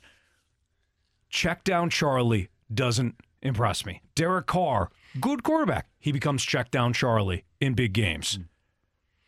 How about one read, dump it off to the running back. one read, throw it short of the line of scrimmage or the uh, the first down marker. So on at what point down. does that, Anthony? game season on the line? Anthony, at what point does check down Charlie though turn into a genius game plan? Because you've literally said that today. You said Patrick Mahomes? Mahomes. took what you gave him. Damn yeah, right. check down Charlie. He won a Super Bowl. Yeah. Well, so I- you can't speak out of both sides of your mouth. When check, that's great. You know what, Jamie? It's a great point. When check down Charlie is getting you seven, eight yards and wide open Uh-huh. touchdowns, where literally the guy isn't touched, Mm-hmm. a la Kadarius Toney and Skyy Moore. Yeah. I'll give you the But exception. maybe it's the play calling, maybe not so much quarterback. It- cer- certainly, yeah. It, it really and it really was on those two plays. Mm-hmm. It's play calling. It's it's it's understanding, like like we talked about earlier, and you had pointed this out before the show in the office. That that was all about. We have a tell for the Eagles. We know their corners are going to bail on, Yeah, on these plays. no matter what. did. So yes, that that was more play calling. I thought out of all the throws last night, the the difficult ones, and credit maybe maybe we're we're shortchanging Kansas City's defense too, for that matter all the difficult throws were on Jalen Hurts' side, and he made a lot of them. And Dallas Dallas Goedert made some remarkable catches. Yeah. I mean the one I'm glad the one stood. Oh, where he had that don't get me started. just a little bit. Come he on, didn't have possession of the that's ball a for a catch. second. That's a catch. He didn't. It's a catch. If the Eagles want to complain about the holding call, they should be thanking Okay. the refs in the NFL for giving them that catch. AJ Brown, great. I mean, excellent wide That guy's pretty receiver. good. Made the adjustment on the touchdown throw. Yeah, how bad was the defense on that play though? Just like I watched it and I I almost threw my drink, but then I realized it was my drink and I didn't want to lose it. But Of course. um, the one cornerback or whatever the heck he is, he's back there and he he trips over his own damn feet. There's two guys defending right there, and AJ Brown comes up with the ball. Now I understand that that's a situation where Jalen Hurts is playing the odds, like. Hey, that's AJ Brown. I know he can catch this, Mm-hmm. but there's still two guys there. They fumble, you know what, that play. Yeah, and AJ It was Brown awful coverage. And AJ Brown made a remarkable adjustment uh, to the to the the ball. Eagles executed perfectly. Th- on that play. Absolutely, the offense was great last night. So uh, for me though, there's no there's no question. I mean, he's he's a franchise guy. Now it's a different conversation when you start to pay him, but that's more for Howie Roseman in the, front office than it is for Jalen Hurts, because it gets a little more complicated when Patrick Mahomes making all this money and you can't pay Tyreek Hill, and you got to Tyreek who? He can, J, Juju Smith Schuster's got a got a got a ring now because of because of Patrick Mahomes. He actually he came up with some big catches. He did for first downs. I thought he had a pretty good game. My point is, he's not Tyreek Hill. He's not a number one. He's You're not. You have to start to subtract or cut certain aspects of the roster when you're paying the quarterback, and the Eagles will learn that soon enough. But Jalen Hurts, at least they can fall back on him, and his performance last night was outstanding. All right, we got the cakewalk uh, gauntlet next on 101 ESPN. We're right back to the Fast Lane Podcast, presented by Dobbs Tire and Auto Centers on 101 ESPN. Can you survive the gauntlet?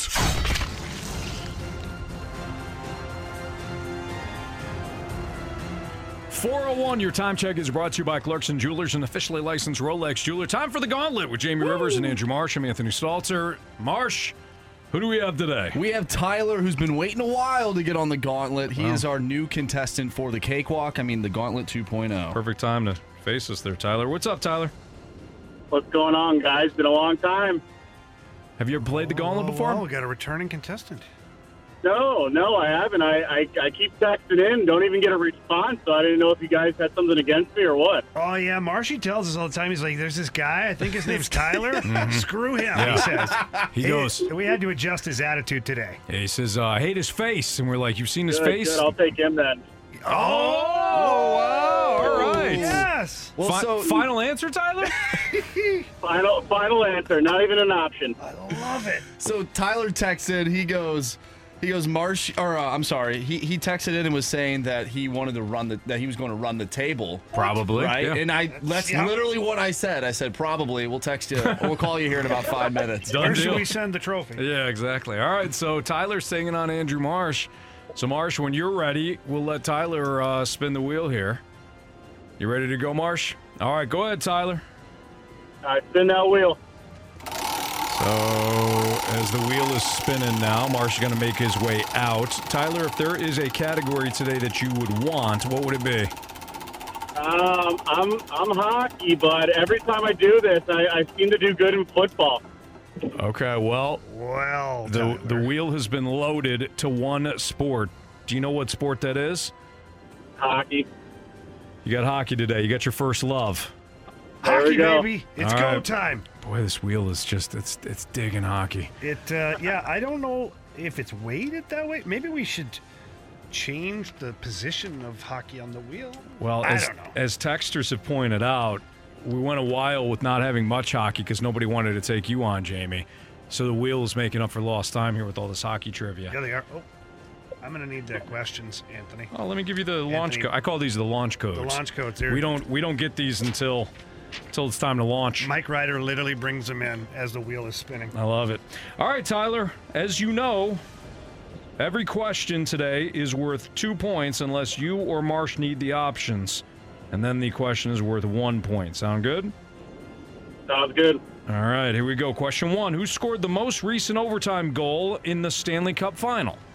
Who scored the, meas- the, the most recent overtime goal in the Stanley Cup Final? Most recent goal. Okay, hold on. Give me just a second here.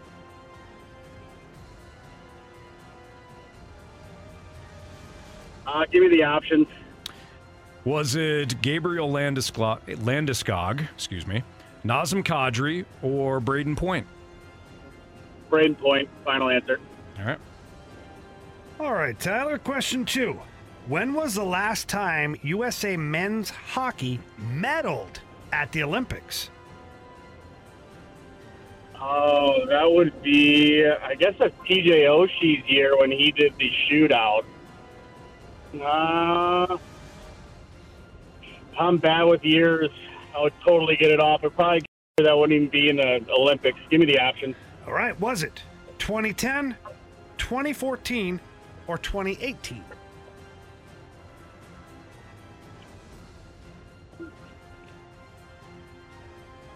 I'm going to go 2010. Final answer?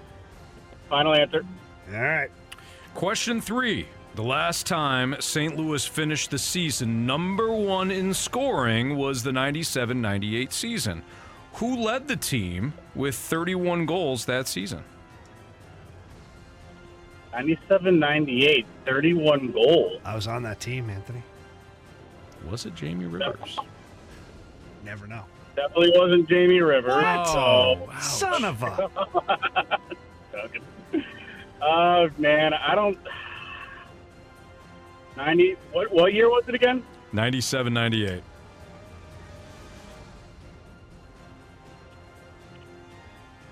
Oh Jesus!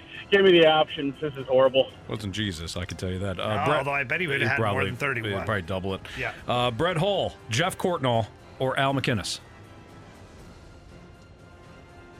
I mean, is it obvious it's Brett Hall? Maybe it's not. Let's go. Let's go Brett Hall. Final answer? No, let's go Geoff Courtnall. Final answer. All right. All right, last question. The night the Blues raised their Stanley Cup banner, who did they host in the first game following their Stanley Cup championship? So, who was the team they played the night they raised the banner? Wasn't Boston Bruins. Was it ah, the first team they hosted? I feel like it was a team that we played in the playoffs. Dallas?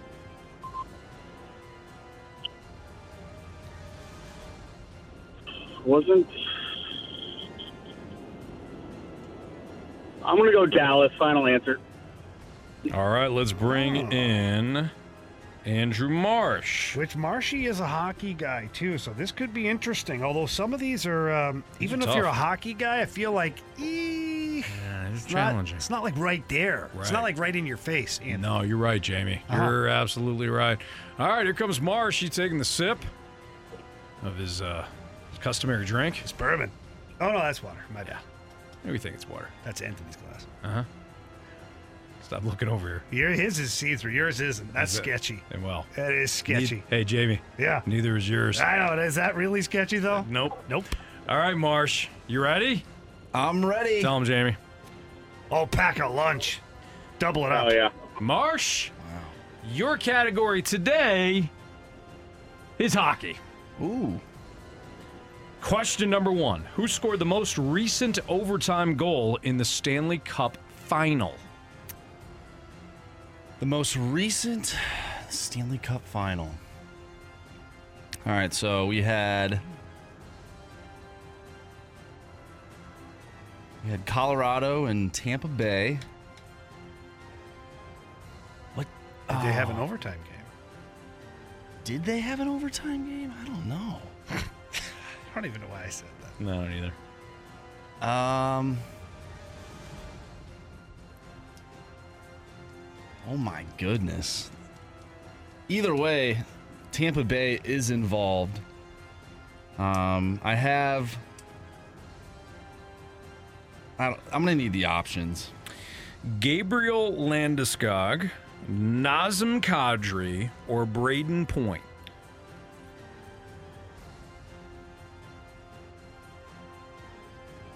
Oh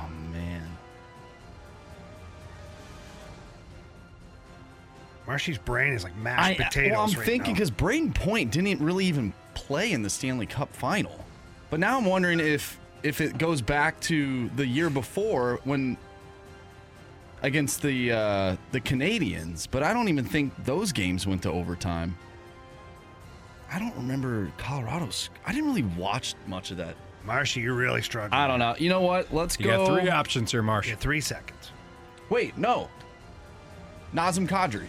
Nazem Kadri scored. He did. He scored. And it went right under Vasilevskiy, and I was like, did that go in? And it did. Nazem Kadri, final answer. All that time for that. It did. You know what? It was a long process, Yeah, but I know he scored. We're, we're going to be off clock now. Thanks, It's Andrew. okay. We usually are. Ah, yeah, that's a good point. All right, question two, Marshy. When was the last time USA men's hockey team medaled in the Olympics? Uh, I believe it was. Let's see. Well, they came in second against Canada in 2010 in Vancouver. I don't believe they medaled the year that Oshie did the shootout. They definitely didn't medal when Canada. I'm gonna say 2010. Final answer. Oh, aggressive. Aggressive indeed. All right, question three. The last time St. Louis finished the, num- the season number one in scoring was 97 98. Who led the team with 31 goals that season? 97, 90. I was on that team, Marshy. Good thing Jamie didn't get these questions because Jamie played on the team. Yep. Uh, 97 98. Like Brett Hull is uh, easy. How many goals? 31. 31. 31. Let's let's use the options. Brett Hull, Geoff Courtnall, Al MacInnis.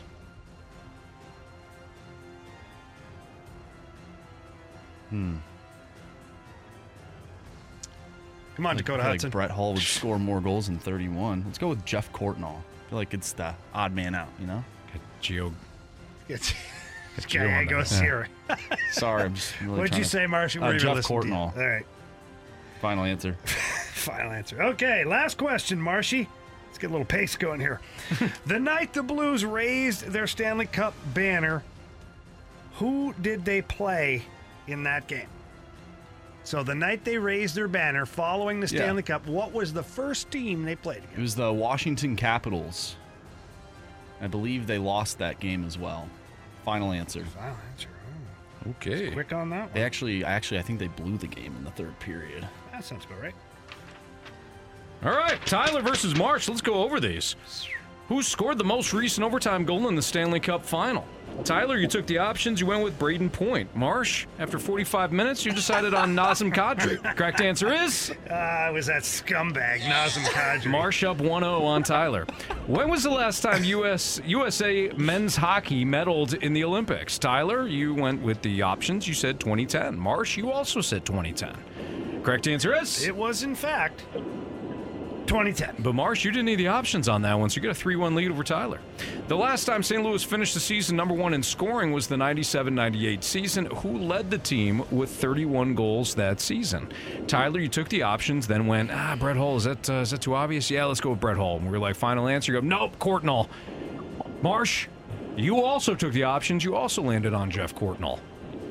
Correct answer is Oh, was that greasy guy, Geoff Courtnall. Marsh up 4 2 over Tyler. Uh, the night the Blues raised the Stanley Cup banner, who did they host in the first game following their Stanley Cup championship? Tyler, you did not take the options, so this comes into play with Marsh up 4 2. You said the Dallas Stars. Marsh, you did not take the options. You went with the Washington Capitals. If Tyler's correct and it's the Dallas Stars, we've got ourselves a walk off. If Marsh is correct, it's the Washington Capitals or literally anybody else in the league. Marsh wins today. Jamie, correct answer is The Washington Capitals. Tyler. You have chosen poorly. You lose. Not today. You said bring bring me that Marshy, and Marshy said, okay. Six two win today for Marsh. Sorry, sorry, Tyler. It's all right. I should have took uh, about 45 minutes on that last question, but it's all right. You should have. Yeah. Could either have. way. What are you trying to say? Either way, Marsh wins today. Tyler didn't exactly speed up the game either. Tyler had a little bit of a pitch clock problem at times. Yeah. Tyler, thanks for listening. Thanks for playing.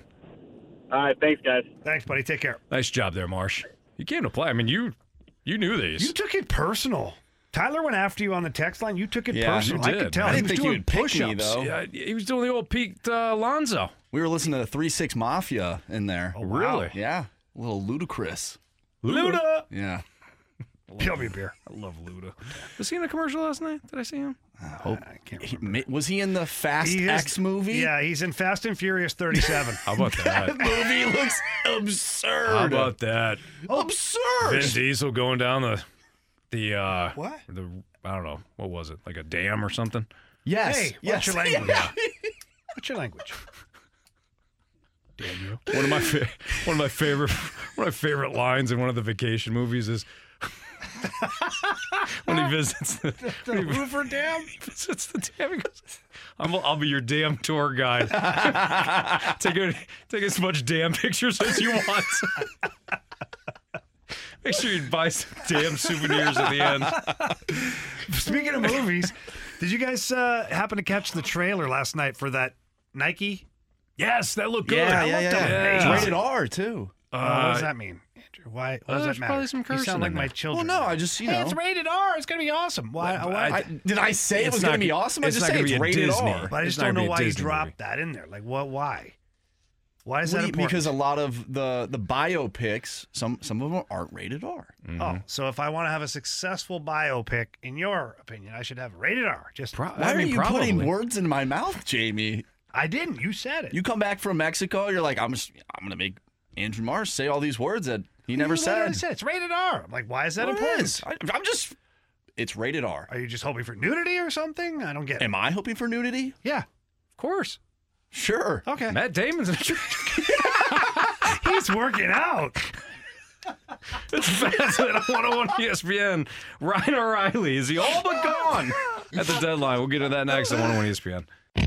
We're right back to the Fast Lane Podcast, presented by Dobbs Tire and Auto Centers on 101 ESPN.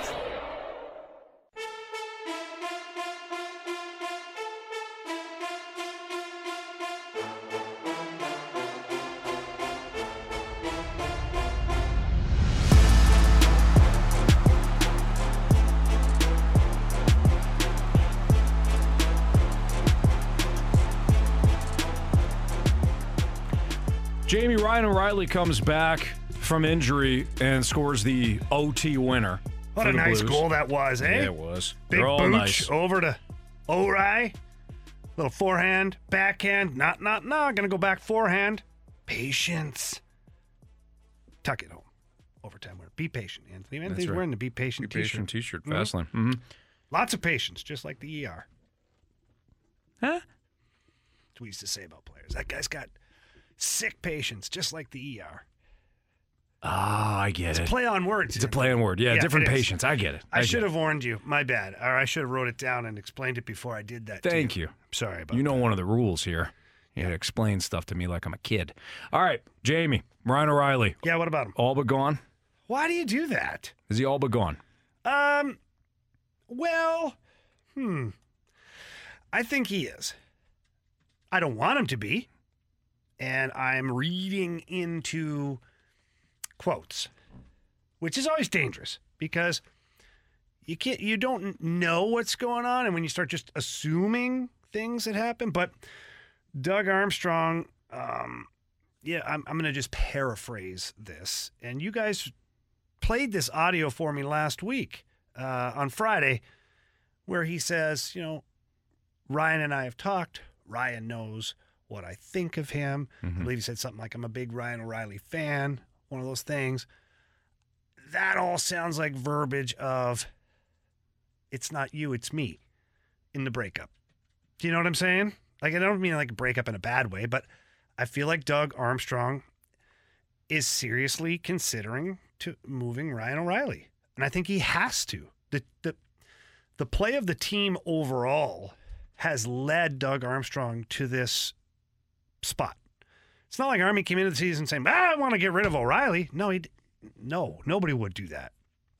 But I feel like them being out of the playoff picture, at least as of right now, never know, miracles can happen. But I feel like that gives him almost no choice.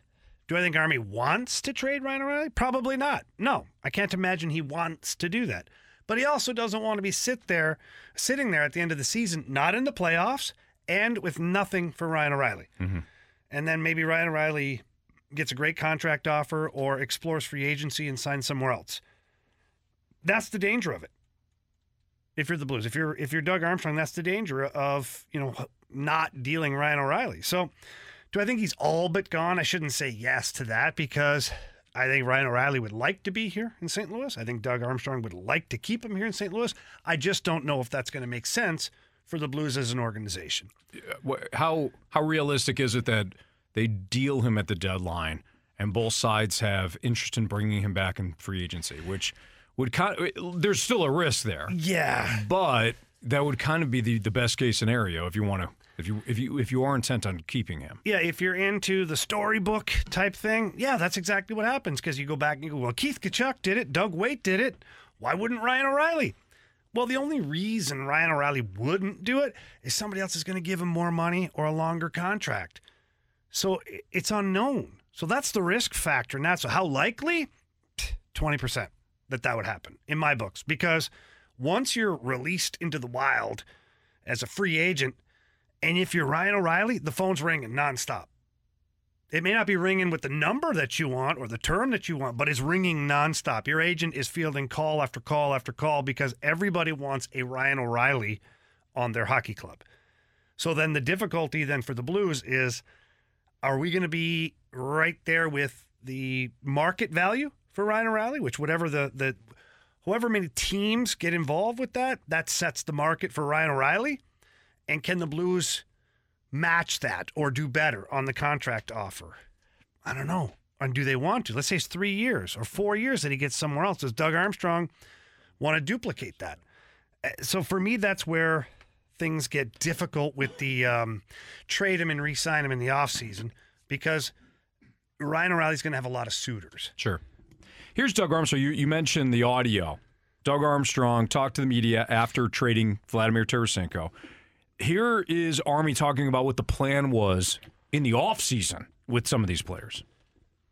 again trying to wring out another another year out of this group. I think when you go back to our our successful season in 19, we were a veteran team that we, we won as a veteran team, and we've been able to to hang on to that uh, that group uh, for for three more years. This year, obviously, was the end of that era, and uh, not now now it's uh officially Uh, an end of an era, and we have good players that are going to that played on that team that are going to be here for a number of years. And we have younger players that weren't part of that team, or or like Robert Thomas, just a you know a smaller piece of that team that now have to be center pieces for us moving forward. Yeah, I mean, what what does that mean, right? Like, what does that mean that he has to be a centerpiece? I think he was already.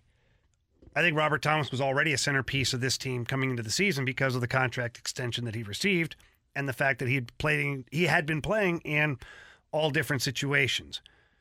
And so I think that, you know, by default he was your number one center not by default, but by by the way it's set up, he was your number one centerman coming into the season. So I, I don't see that being an issue to where it's going to be like, oh, he's you know the Blues are taking Thomas over O'Reilly. They're not the same player. They're not, and they're not going to be in the same price range either.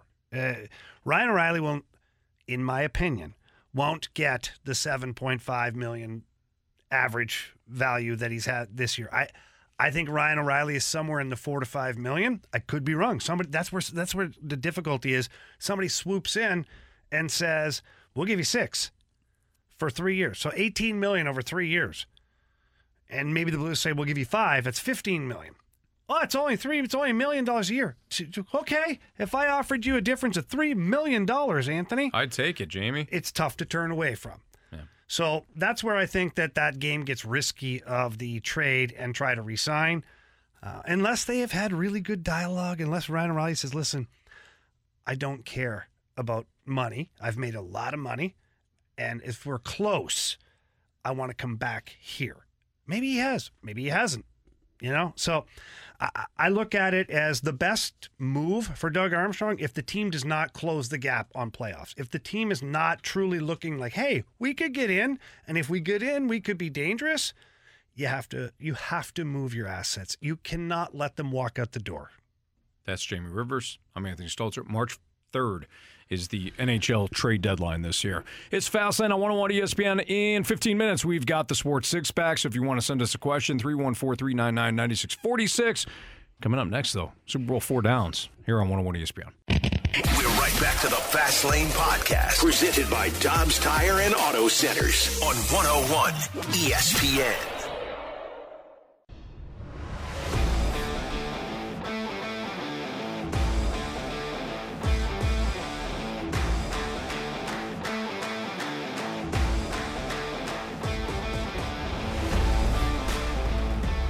Following the Chiefs' Super Bowl victory last night over the Eagles, let's do a little Super Bowl four downs. First down. All right, guys. Who was the who had the most impressive performance last night? We talked earlier about Jalen Hurts, who had a great game. Patrick Mahomes with one leg, but who had the most impressive Huh. performance in last night's Super Bowl? Well, Jalen Hurts from uh, sheer individual success look at things, I think he had the most impressive uh, game, but I have to go Patrick Mahomes. I think the performance he has on a bum leg and coming up in the big moments, especially you know running for that first down plus on a bad wheel, I think that's impressive.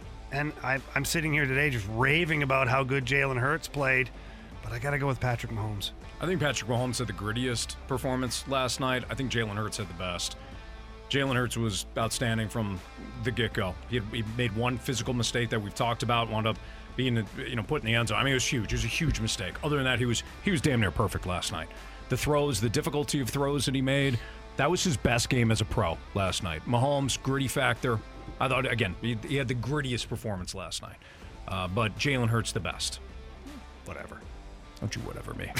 I agree. Jalen Hurts, he had a he had a great game. Uh, if we're doing honorable mentions, I'll be that person. I thought Dallas Goedert was a stud last night. He was with some big Well, anybody who catches. comes up with no catches or the illegal st- catch oh, or stop. incomplete pass, Oh, my goodness. He had another one where he legit reached over the guy, caught it for a first down. He, I thought he had a great game. Uh, but yeah, he's my honorable mention. Uh, I thought uh, DeVonta Smith had a great game as well. Um, The but- three the three big skill position players for For Eagles sure. last all came up big. AJ Brown, Mhm. DeVonta Smith, and uh, Dallas Goedert. Second down. All right, guys, in your opinion, what was the turning point? It could have been a play or a drive, the turning point of the game. Wow. Um, I don't know if it was a turning point, but for me, it was a really big moment. Was that punt return? Yeah. I mean, you know, it, it was a pretty good punt, getting out of the dangerous area for the Eagles, and then you had them. You had them. Then you didn't have them.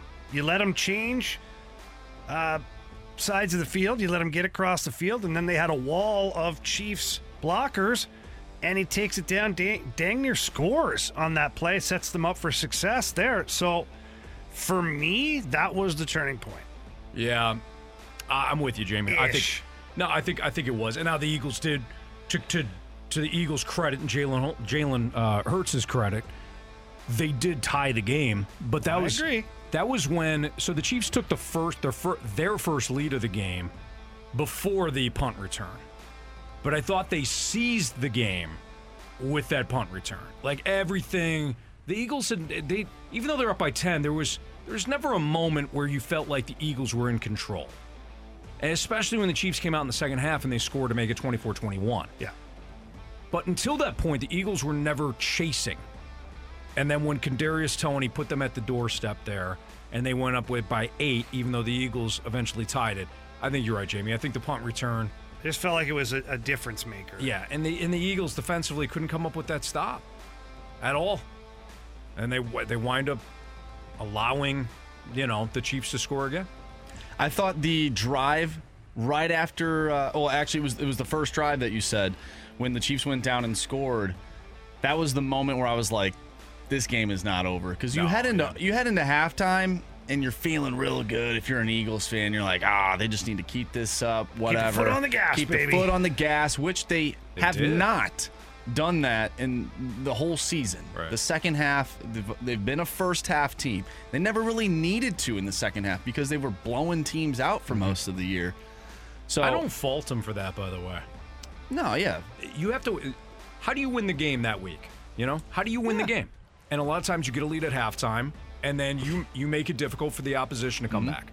I don't fault Mm-hmm. You the run the football, Anthony. You can. When you run the ball, you control the clock. You can with the lead, absolutely. And the Eagles couldn't Coach run the Kilmer ball. said that. Where's my dummy O's? Bud Kilmer. Hoop to you. Run the ball. But the uh, the first drive I thought was was crucial for the Chiefs to score on that to get that momentum back, and then I thought the first three and out that the Chiefs defense uh, had against the Eagles was was massive. Mm-hmm. They came at the best time of the game, and, and you know the the Chiefs defense they're not world you know they're not going to shock Yeah, you. or- nobody or was sitting there whatever. going, "Whoa, better watch yeah, out for the better watch out for them. But they made Nobody the plays was when they raving needed to. about their D. No, not one person was Oh, talking that- about that D. it's actually unfortunate. Mhm. Yeah. It's a little embarrassing. Third down. Performed in Mm-hmm. certain spots. But they got night. it done. It did. It actually got the job done. It did. Mhm. That's all that matters. Uh, third down. Did you think the field would play a factor in the end result? So did I think like before the game, or like during the game? I'm thinking like during the game, you you think, hmm, maybe Harrison Butker misses this kick because he slips because Jake Elliott did something similar on a kickoff, Kickoff. earlier in the game. That's exactly what I thought. At the end of the game, when Patrick Mahomes dropped back and kneeled in the middle of the field, I thought to myself, that might be a mistake. Because that's where the field is like double painted. Because they painted the whole thing green and then they painted those logos, and it was right in the middle of one of those logos. I was like, did Patrick Mahomes just really screw up and not really know? Like, like realize it? and I was worried that his plant foot might slip and then he shanks that thing. Could you imagine? Oh, I can imagine for sure. But that, so yeah, Marshy. The answer is yes to that. I was kind of hoping he would miss it. Wow. I You wanted, more, I you wanted, wanted overtime. football. I wanted overtime. Yeah, you wanted more football. You wanted more alcohol. That's what you wanted. Well, he could have got that anyways. Well, yeah. wanted football and alcohol. That's not the same. I wanted free football. Yeah, It's not the same. I didn't think about it. I, I mean, I thought about the, the field condition certainly, but I didn't think about uh, the the you know like the Oh, plant stop. leg. No, you're right, Jamie. I'm giving you credit. I'm giving you, I'm both giving both you guys credit. You you were you were thinking ahead on that. Ah. Uh, I was not. I didn't think about that. I thought it was a great play by Jerick McKinnon. I mean, that's just that's heads up. You got to slide. How about that, by the way? I was sitting there trying to process that because I'm like, I understand that play from a uh, from a standpoint of then you just drain the clock down. What I was really surprised about though was that they didn't didn't say score and then let the defense go to work. Obviously, that I get it because Jalen Hurts was having an absolute juggernaut game. But what I was surprised about to the to the point of the field being in the impact this game that they went to fourth down for that. Like I know you're trying to drain the clock, whatever, but I may have opted to kick that thing on third down, Just in case there's a bad anticipating snap. there's a bad snap, something happens, and you just lay on the ball and you get like I don't know. I was a little surprised there that they didn't have more confidence in their defense to get to give up like 15 seconds instead of mm-hmm. 11. Do you know what I'm saying? It's an interesting thought. It's an interesting thought. I think I think what it comes down to is the average play is about six seconds, and you don't you don't want to hand two two extra plays to the Eagles. But The it way is Jalen an interesting through thought. that football. I mean, He's got a bad shoulder, Jamie. Come on. You think that was the reason, or did he just try to overthrow? You ever? You, Yeah. I've done that with a Yeah, football before, launch it. where you're trying to launch it, but you kind of your hand comes over top of the Mhm. ball a little bit, and it like doesn't go as far as you wanted. Right. I think that that's what that looked like to me. Because I think he can throw farther than 25 yards. I think so too. Fourth down. All right, guys, that was the last great Super Bowl game since what game? Patriots Falcons, baby. The comeback. Oh, stop it. That was a great game. You know it. The Eagles and Patriots was a, ga- a great game No, it the, the wasn't. year after. No, it wasn't good. No, the wrong team won. That was a last, great game. Last year was a very good game. Mm-hmm. Not great. But the Patriots and Eagles, I mean, that, that one was fantastic. That was a year after that. It was okay. I thought the 49ers and, and Chiefs game was pretty good too. No, I did not. Okay. What about start to finish? Usually, when you think of great games, you think of what? The last five minutes of the game, right? Yeah. Eagles Patriots. Yeah, that was a That great was game. For start to finish. Patriots didn't punt. It was a horrible game. Still lost. It was a horrible game. I thought last night's game. I thought last night's game Tom was Brady great until the very end. I was like, wow, what a what a terrible way to end a great game. Why? Yeah, was it's a- that pass? No, the the whole the holding call. Like It was a penalty, Marshy. Oh, I understand that. And I agree Right. it was a penalty, but as a fan, you don't want a great game like that to be decided and be talked about. We we don't want to talk about this penalty. No, I agree. I didn't want the narrative to be. we don't want the narrative because Yeah. I Mhm. told you guys before the show started. I looked at my friend. I go, "Well, there's a segment tomorrow Mm-hmm. when that happened because you- we we just know that's Look at you just producing. yeah. Look at that. How Look at about you that? go. Like to me, now. it was Yeah. a great game until the very end. It was like uh, the game reminded me of like Game of Thrones, right? Great, great show, and then the very last season was terrible. Oh, way to ruin it for me. I'm not going to watch that anyways. Don't worry. All right, it's Fastlane on 101 ESPN. We got our sports six pack next. We're right back to the Fast Lane Podcast, presented by Dobbs Tire and Auto Centers on 101 ESPN. I have a question. It's time for the Fast Lane to answer your sports questions. I want to ask you a bunch of questions. I want to have them answered immediately. Answer the question. Answer the question. Asking me all these weird questions. Answer me. The Sports Six Pack is refreshed by Schlafly Beer, the original St. Louis craft brewery.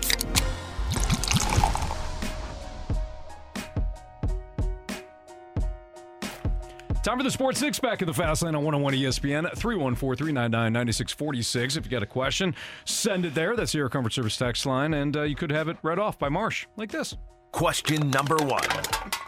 All right, guys, from the 480, what was the most leftover food or snack from yesterday's Super Bowl menu? Okay, so uh, yesterday I uh, ordered some food and went and picked it up at about 430, 445. Mhm. I mean, we had chicken tenders, mozzarella sticks, toasted wraps, like 50, 50, 50, like tons of food. I ordered this massive tray of fries because there's like crinkle cut fries. They're great. Huh? There was uh, a whole tray of fries left at the Really? Yep. I think only a few of my kids and their friends touched the fries. I was kind of shocked because I'm sitting here going, fries don't warm up all that well. Certainly not in the microwave. No, you got to go air fryer. You go air fryer, or you can go uh, broil in the oven. A little broil. They get a little crispy on the outside. They keep that and heat them up. Sometimes I'll microwave them and then I'll broil them. And so you get the inside and the outside. But it's a lot of work. Yeah. More work than I'm willing to put in for fries. But fries were left uh, as the um, the largest portion of food left. We we only made a couple of dips. That was it. And uh, while we put a hurting on it, it was a lot of cheese and uh, cream cheese and like chili to be consuming in one sitting. So we we wound up throwing in some That's why. That explains things, Anthony. Yeah, it's been a little difficult today. Yeah, no, not difficult. It's been rather easy, just flowing out of your gas hole back there. I've told you Have you guys been- have you been single gassing time. it up over there? Oh, I've has he told you. ever? I've told you guys. What? I've been having to gas it up the entire day. I've been holding it in. Well, you guys don't unleash the fury on me here. I didn't eat chili yesterday. I have I not said, "Hey guys, You did. heads up." It was only after I noticed that the curtains in here moved after Well, I mean, these are old curtains. you, you dropped There's a lot of uh, dust on There's a them. draft in the room. No dust anymore. Nope. You guys made dips though, Anthony? That was it. What's your kind? favorite dip? Buffalo chicken? Oh, that's great. That's a good. Yeah, that's a great Spin dip? That's a great tip. Spitting? No, I don't know. No, What? spin dip. What's a spin dip? Spinach and artichoke dip. No, I mean it's fine, but no, it's, it's not fine. fine. No, it's No. fine. It's mid. What? It's mid. I mean, way too much vegetable in that dip. There's one that we make. It's a pizza dip, and it's got like all the elements from pizza, and then you dip like a piece of bread in it. And it tastes like pizza. Hmm. It's good. Can you send me that recipe? Yeah. Actually sounds really good. It, it it's it's one of those things where you start eating it and then you're so full because you just consume like half a loaf of bread. Why am I so full? I'm eating this dip. Yeah. Yeah. We should have made some nachos. We all we Yeah, had nacho bar. Yeah. all types of stuff like cookies, the cheese and crackers, you know, the dips, you know, we shrimp. Mm-hmm. I'm not feeling too well right now because I tried all of it. Ours are gonna need a need a second here. I can't believe I'll I'm be here gone for the today. rest for the rest of the show, like that Mhm. one time. That Ours was is still that in was the weird. bathroom. Yeah, Yeah. that was weird. Question number two. from the six six one eight. Jamie, in your opinion, why do you think an extension wasn't given to Ryan O'Reilly before the start uh, of the season? Are you glad an extension wasn't offered given his injury and potential trade value with the way the team has performed this year? Well, I'm not glad about that. I don't know what the trade extent or what the contract extension would look like. I mean, if if if it if it's a situation where Ryan O'Reilly takes three or four million dollars a year, I think that'd be great. I wouldn't. Who would the heck would be upset with that? Um, as far as the offseason, why it didn't happen, I don't know. Uh, Like that's just not Army's game. If you look back at uh, big name free agents in the past decade, it's not Army's game to do that. You know, like it- now, and it's also track record of not retaining players either and, and letting them go. But at the same time, I think Army, I think Army likes to make real certain about what he's going to reinvest in if he's going to do so. Yeah. And he always seems to let it play out. So I wasn't surprised about that. Um, and you know what? If they can get Ryan O'Reilly on a contract extension, that's going to mean that Doug Armstrong got him at a price that the club likes. And how can you be upset about that? Question number three. From the 314, who is the first Cardinal off the opening day roster to be traded? To be traded. Uh, all right. Paul DeJong. He's going to come in spring training. He's going to have a little bit of success. Um, and they're going to realize, though, that they don't really need Paul DeJong. Somebody's going to have a shortstop need where they go, defense is what we need here because with the no shift, we need a guy who can play some shortstop. I think Paul DeJong. It's got to be Jack Flaherty. They got to trade him, Anthony. Well, if Jack Flaherty plays well, they're certainly not trading him. And if he plays poorly, you're not getting anything for him. That's the Yeah. kicker with Jack Flaherty because you need you need Jack Flaherty to play well on that wall. You need on that hill. him on that line. Uh, I'll go with Alec Burleson.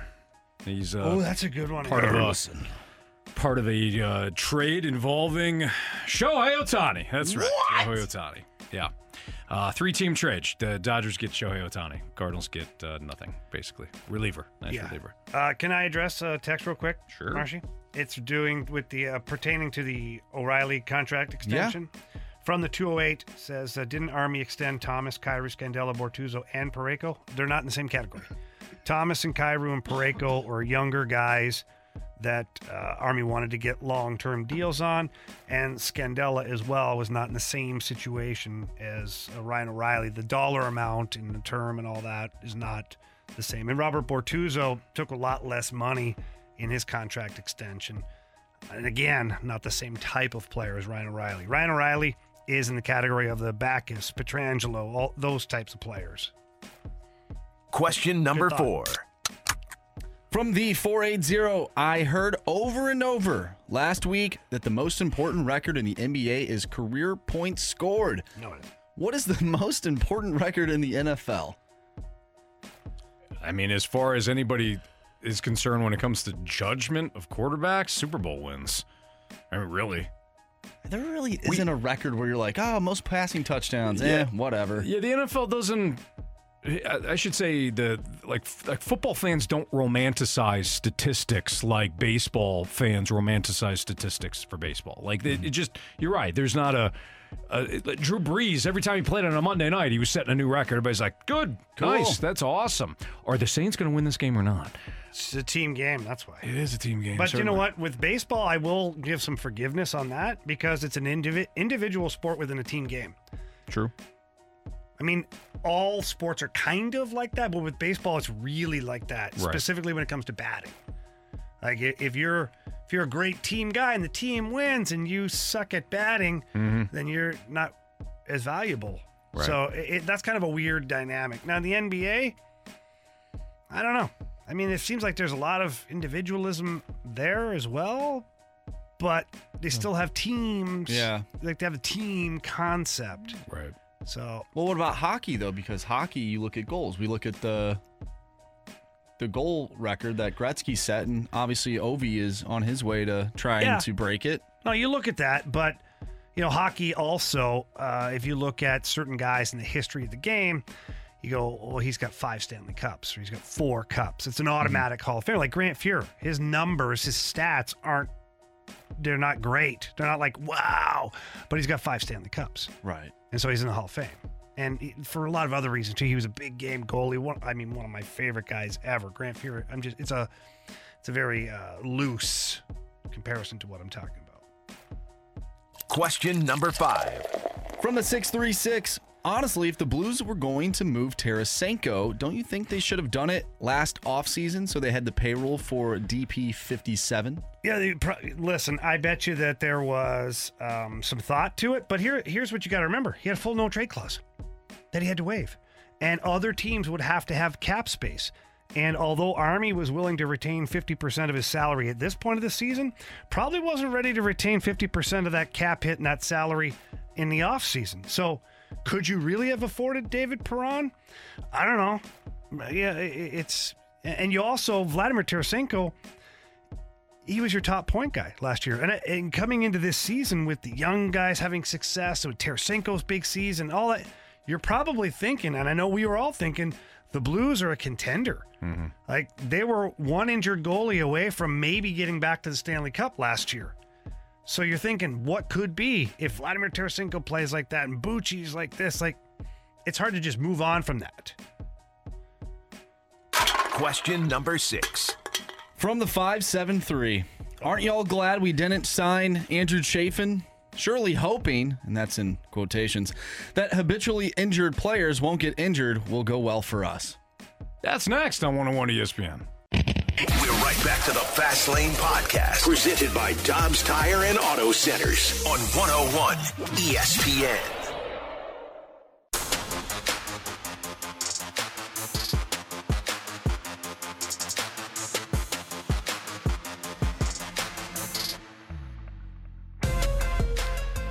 Well, driving in today, I was listening to uh, our guys, BK and Ferrari, and BK was beside himself. And he was upset. He was ticked He was off. fiery today. Yeah. Yeah. A guy that He had a great such day yesterday. Great day yesterday. He was upset that the Chiefs won on a such a no bogus no. call. He was real upset that his St. Louis Cardinals didn't sign Andrew Chafin, left-hander, who wound up getting a one-year deal with a mutual option for a second from the Arizona Diamondbacks. Again, one year, six point five million dollar contract from the from the Diamondbacks. Left-handed pitcher, 32 years old, uh, been around a hot minute. BK was ticked off. Then I got into the office, and eventually Andrew Marsh came strolling in, and he didn't want to talk about the call last night in the Super Bowl.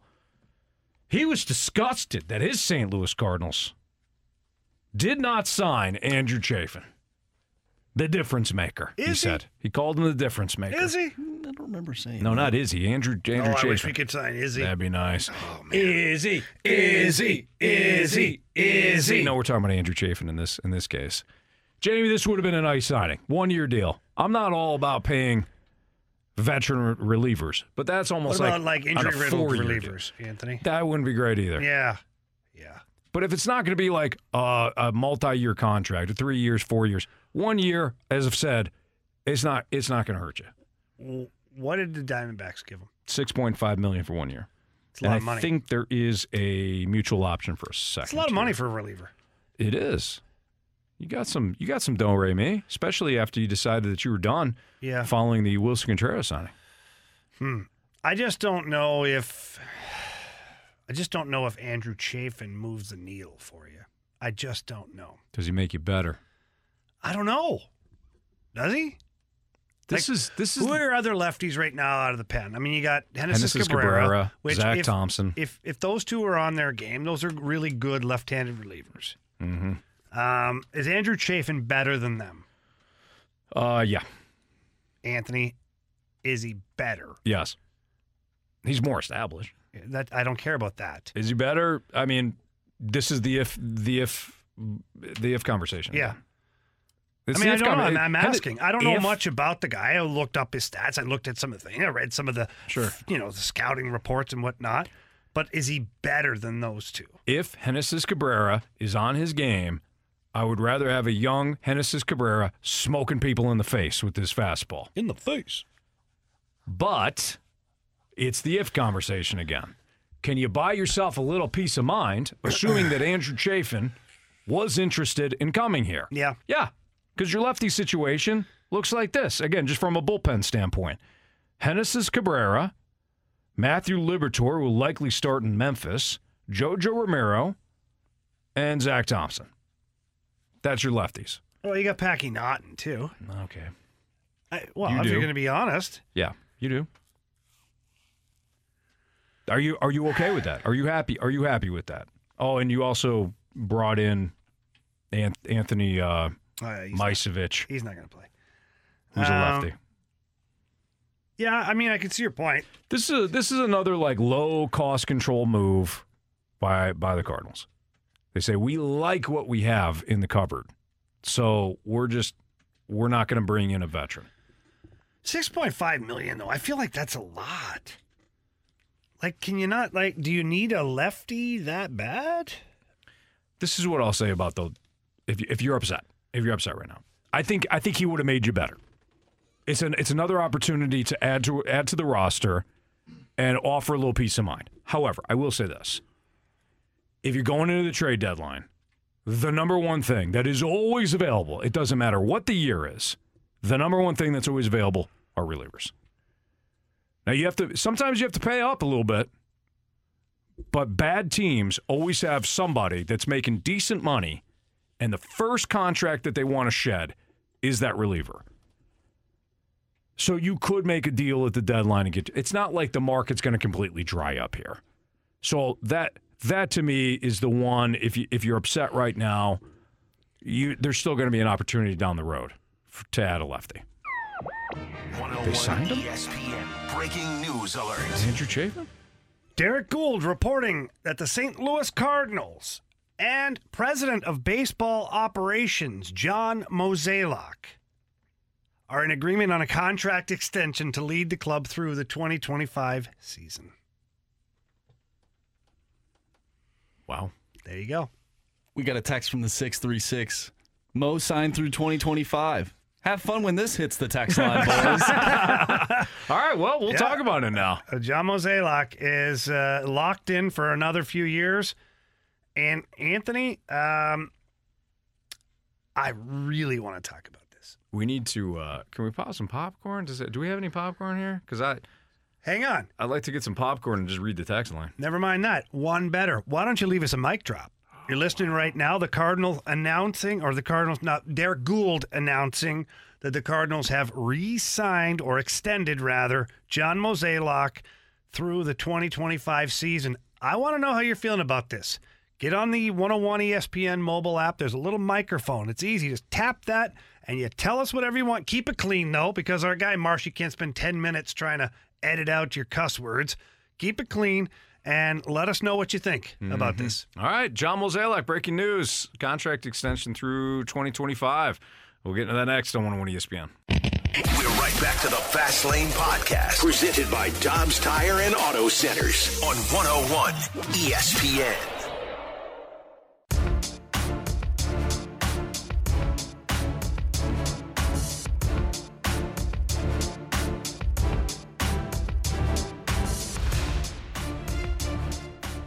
The extension makes sense. Think about it. For the past couple years, we have been stockpiling picks and prospects and grooming them in our farm organization.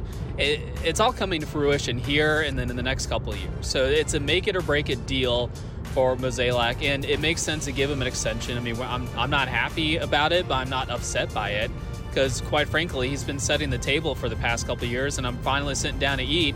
I don't want to just have somebody come in and throw everything out and then start all over again. Let's see what we got cooking, and let's see let's see how it tastes, and then let's go from there.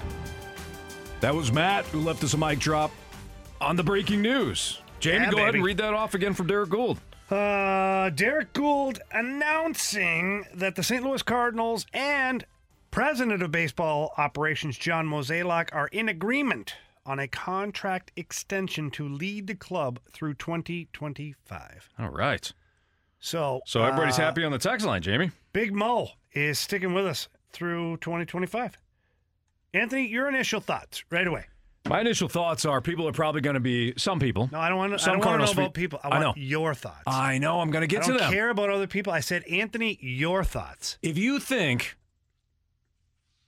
that a new GM is going to come in under the same Whoa. ownership and do something different, He's a president. you're drunk. He's a president. Sorry. He's the Pobo. The president. If you think a new president of baseball operates, you're screaming right now. You're screaming at at your your radio. You're saying, "You better hold Mo accountable." Oh, that's in here. Well, now you get to for a few more years, Anthony. Fair enough. I can't believe he signed the extension knowing that you're Knowing all that up, I, on, yeah, up in exactly. his grill now. Right, exactly. Uh, if you feel like a new president of baseball operations is going to come in under the same ownership and make sweeping changes like signing every free agent that you want, you're drunk. It's not going to change. It's the same ownership, guys. And this ownership, by the way, cares. They care. They care about putting a competitive product on the field. Might not be the, the competitive product that you're hoping for. Uh-huh. The Phillies, the Mets, the Padres. That might be the more the, the route that you want to see the Cardinals take. Not going to happen. First and foremost, you're also not going to see an absolute embarrassment like the Pirates and the A's. We're kind of right in the middle there, right? It's not about the president of baseball operations. That's my take. It's about your ownership. Okay. The ownership sets the free agent budget. Mm-hmm. What I grade John Mozeliak on are trades and free agent acquisitions after he's okayed to make said deal. And John Mozeliak has been about, I don't know, 60 40 on both. 60% of the time, he's uh, trade wise been pretty good.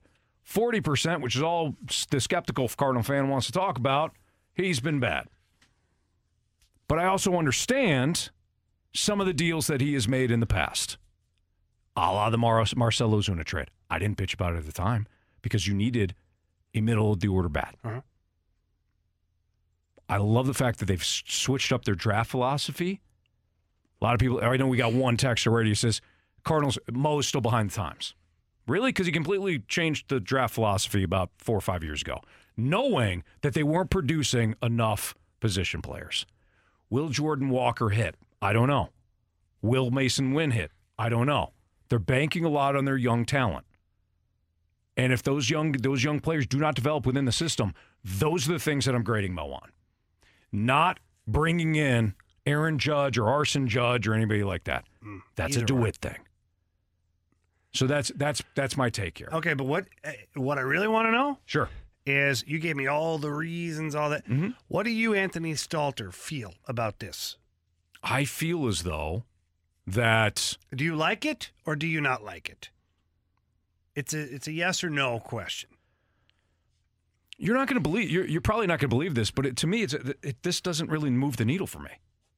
But do you like it? Yeah, it's fine. It's fine. Yeah, you have, uh, you know what I like? Took us 10 minutes Hey, to get to that. You know, yeah, but uh, Jamie, that's my that was my that was my take. You asked me for my take. That's no, my I take. said, what do you think? okay, what I I, meant think to say I like it or I don't like it's it. It's always nice to have consistency within your organization, from top to bottom. I'll allow the Pittsburgh Steelers. Yeah. I know that I'm going to get torched for Mm-hmm. this. I like it. I like it. Give me one reason, like why you would want to change that up at this point. And, and what I mean by that is, oh, I give you all these reasons and Ro- Rosarena and all. Okay, fine. Okay, fine. But when you tra- when you change your president of baseball operations, like you're going through a massive overhaul at that point Mm-hmm.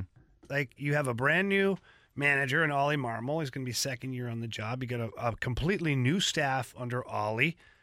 Do you really want more confusion within the organization? Like, who are you going to bring in that is going to be that much better? There's better guys at spending money that they're given. But to your point, John Mozeliak has a budget that he has to operate within. Does he mess up from time to time? Yeah.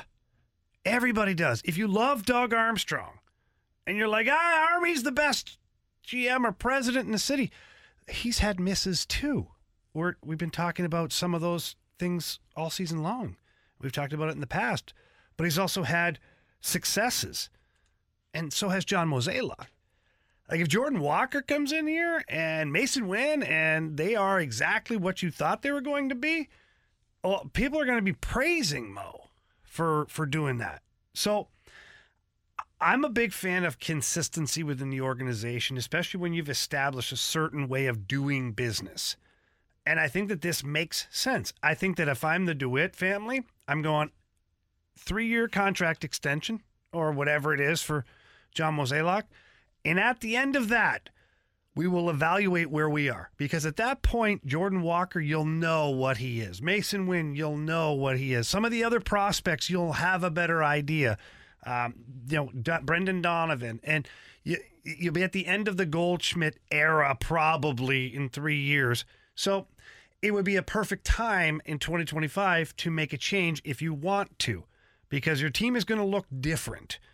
As of right now, this is Mo's team. He's put this together. He's drafted these players. He's signed uh, uh, Goldie to his extension. He traded for him. Tra- Leave that guy in place for now. Let's see what this team can do. That's that's my take on it. We got a text from the 217. There's the payroll increase he talked about. Yeah, I mean, who knows? I mean, maybe he didn't get a pay raise. You know, I have no idea. And we're not the only ones here that are feeling this way. Like from the 314 on the text line, people don't realize how good we have it with Mo. And I know that there's going to be pushback on that, but look at some of the absolute ish shows around Major League Baseball. Look at what some of these guys are doing. Look at what some of these guys do wrong with budget. There's guys that go spend a whole bunch of money the wrong way, and they don't make the playoffs every year. And I understand if you're frustrated that, well, we limp into the playoffs every year. We're a wild card team and we can't get past it. But you're in the damn postseason. They're also not wrong though. They're not wrong. They're not wrong. They're for not saying that. wrong. But let's be angry. But let's but let's be frustrated with the right element though, right? I agree. That's my point. That's that has been my point over the last year now. Let's be frustrated at the right element. Because I think I think if, if if people are ticked off, one they they want change for the sake of change, and two, they're chasing the idea of the next president of baseball operations. Which What is I- who? What I mean by that is, and it doesn't matter. Okay, let's just say uh, John John Doe, the next president of baseball. You're chasing the idea that they're going to be allowed allowed to be Dave Dombrowski, somebody that's can, that Yeah. can come in and just wheel and deal. Yeah. That you're if you're ticked off right now, you're ticked off at quite frankly a mirage. There's not going to be another president of baseball operations that comes in right now and is allowed to be Dave Dombrowski. Well, and they're not going to be given a bigger budget. The budget from My point exactly. ownership is going to stay the same. Correct. From the 314, even though Mr. Mozeliak frustrates me sometimes with the cadence of his speech, I'm happy he's been re signed. When I get frustrated, I remind myself that I could be living in Pittsburgh. And then you talk about the Steelers and Penguins all the time. I mean, it's you know You would. could But be worse. But if you're a baseball fan, but I would agree. not great. I would agree with that. You know, sometimes we lose sight of how consistent the Cardinals have been. And I know it's frustrating. I get frustrated too. So if you're listening right now and you're going to text, oh, I can't believe, you know, Jamie said, I'm right there with you. I am the beer drinking fan in the upper deck going, son of a batch of biscuits. What are we doing here? You're not in the upper deck. Get out of here. Maybe not. But You're pulling right up to Busch Stadium, like, hey, Jamie Rivers, and you get right in. I've seen it. Maybe. Either way, I am drinking beer and I'm cheering for the Cardinals. And I do That'll get give you- frustrated with some of the things John Mosaic does. I've been frustrated all off season, like many people have. But I, I don't think moving on at this point is the right thing. Last week we talked about troll or text from the 6 1 hate. Oh boy. Mo must win two championships between now and 2025. That's a text. It's not a troll. That's a text. That's unbelievable. He means that. Those are high expectations. Well, we're in St. Louis, Marsh. We we we talk about championships here. The Dodgers haven't won two. Let's be realistic here. Like some of the best teams assembled in baseball can't do that with the highest budgets. The Dodgers have been unbelievable since Manny Ramirez was on their team back in the ear- in the 2000s, the late 2000s. They got one championship and they won during a COVID year. That's correct. It's a good one here from the 314. It says, Why are you guys emphasizing the irrational fans when you, you're clearly getting some rational we're, text? We're we doing are. both. Yeah, Jamie's And- Jamie's read off several irrational, and by the way- text. And by the way, we're going to hit this right away. We're going to come right back with this Mm-hmm. double header on John Mozeliak news, which, by the way, if you haven't heard, the Cardinals have extended John Mozeliak through 2025. And you can also, if you have something positive to say, or if you're upset, leave us a mic drop. The hmm. 101 ESPN app, you click on the little microphone and you can tell us all about it in your words, not ours. Like this. Here's John. So Mo just got signed to an extension, two more years. Good, because he's done a pretty good job. For those of you that don't like it, who else would you want? What other names would you throw out there? Because just like they've said before, Mo would have a job anywhere if he wanted the next day. So, Marsh, since you're always thinking of segments, why don't you turn it into a segment? I suggest you call it Stalter not holding Mo accountable for two more years. Ranthony can just go off and start out with who do you want? Jamie, let him go. You sit back, pretend you're in Mexico still with a Speedo and a Mo fashion. That'd be my suggestion for you guys. But I'm fine with Mo's extension. Boy, John painted a really good picture there. Really in depth. you know good what, picture. honestly, what he painted for me was sadness. Because you're not there anymore. I'm not there anymore. Sorry, Jamie. And Welcome that back. Speedo, I'll tell you what. Um, Can you I, wear that like around the house? Do you? Will you? Well, I prefer to go without it, but Mm. um, I will if asked, Mm-hmm. certainly. Um, one thing about the Speedo that I, I realized, which was different from my normal shorts that I wore from time to time in Mexico, is I got to the swim up bar much quicker in the Speedo. Of course. Built for speed. Yeah. You didn't have all that fabric weighing you down. Yeah, no. I, I mean, it's form fitting, tight. I was just cutting through the water. Yeah. That's what you Like a wanted. Sailfish, Anthony. Yeah.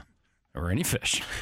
I think the big question here is how did you decide which Speedo to wear? Because you are a man of multiple Speedos. Yeah, I do have a couple. Um, this one, though, by far was screaming um, that it should be worn. Like when you have the uh, cheetah head on Mhm. both your crotch and your buttock area. I mean, come on. Yeah, you got to wear it. That makes sense. It's it, what it does. It shows um, high fashion, right, and intimidation at Yeah, the same time. For sure. Yeah, you accomplish both. That's for Hear sure. Hear me roar. Mm. It's like Dior. Could Yeah, yeah, sure. Mm-hmm. Absolutely. More on John Mozeliak next on 101 ESPN. We're right back to the Fast Lane Podcast, presented by Dobbs Tire and Auto Centers on 101 ESPN.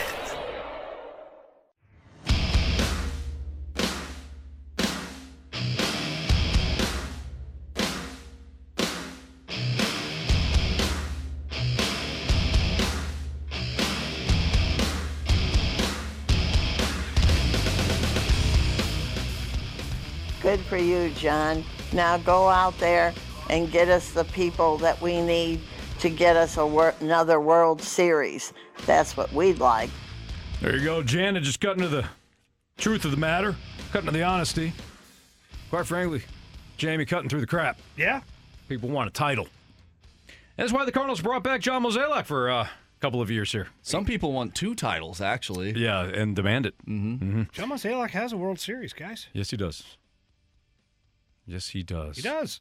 Uh, so John Mozeliak, the breaking news coming about 15 minutes ago or so from Derrick Goold of the Post Dispatch, who tweeted out that the Cardinals and President of Baseball Operations John Mozeliak have agreed to a contract extension that will take him through the 2025 season.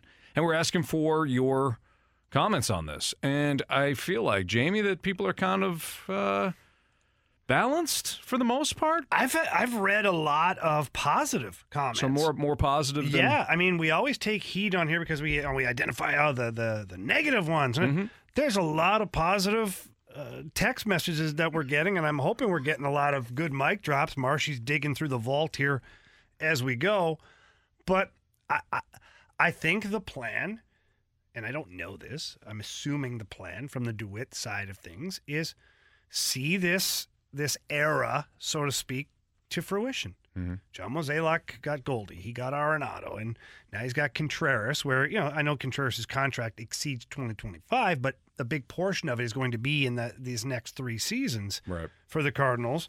And, you know, Jordan Walker.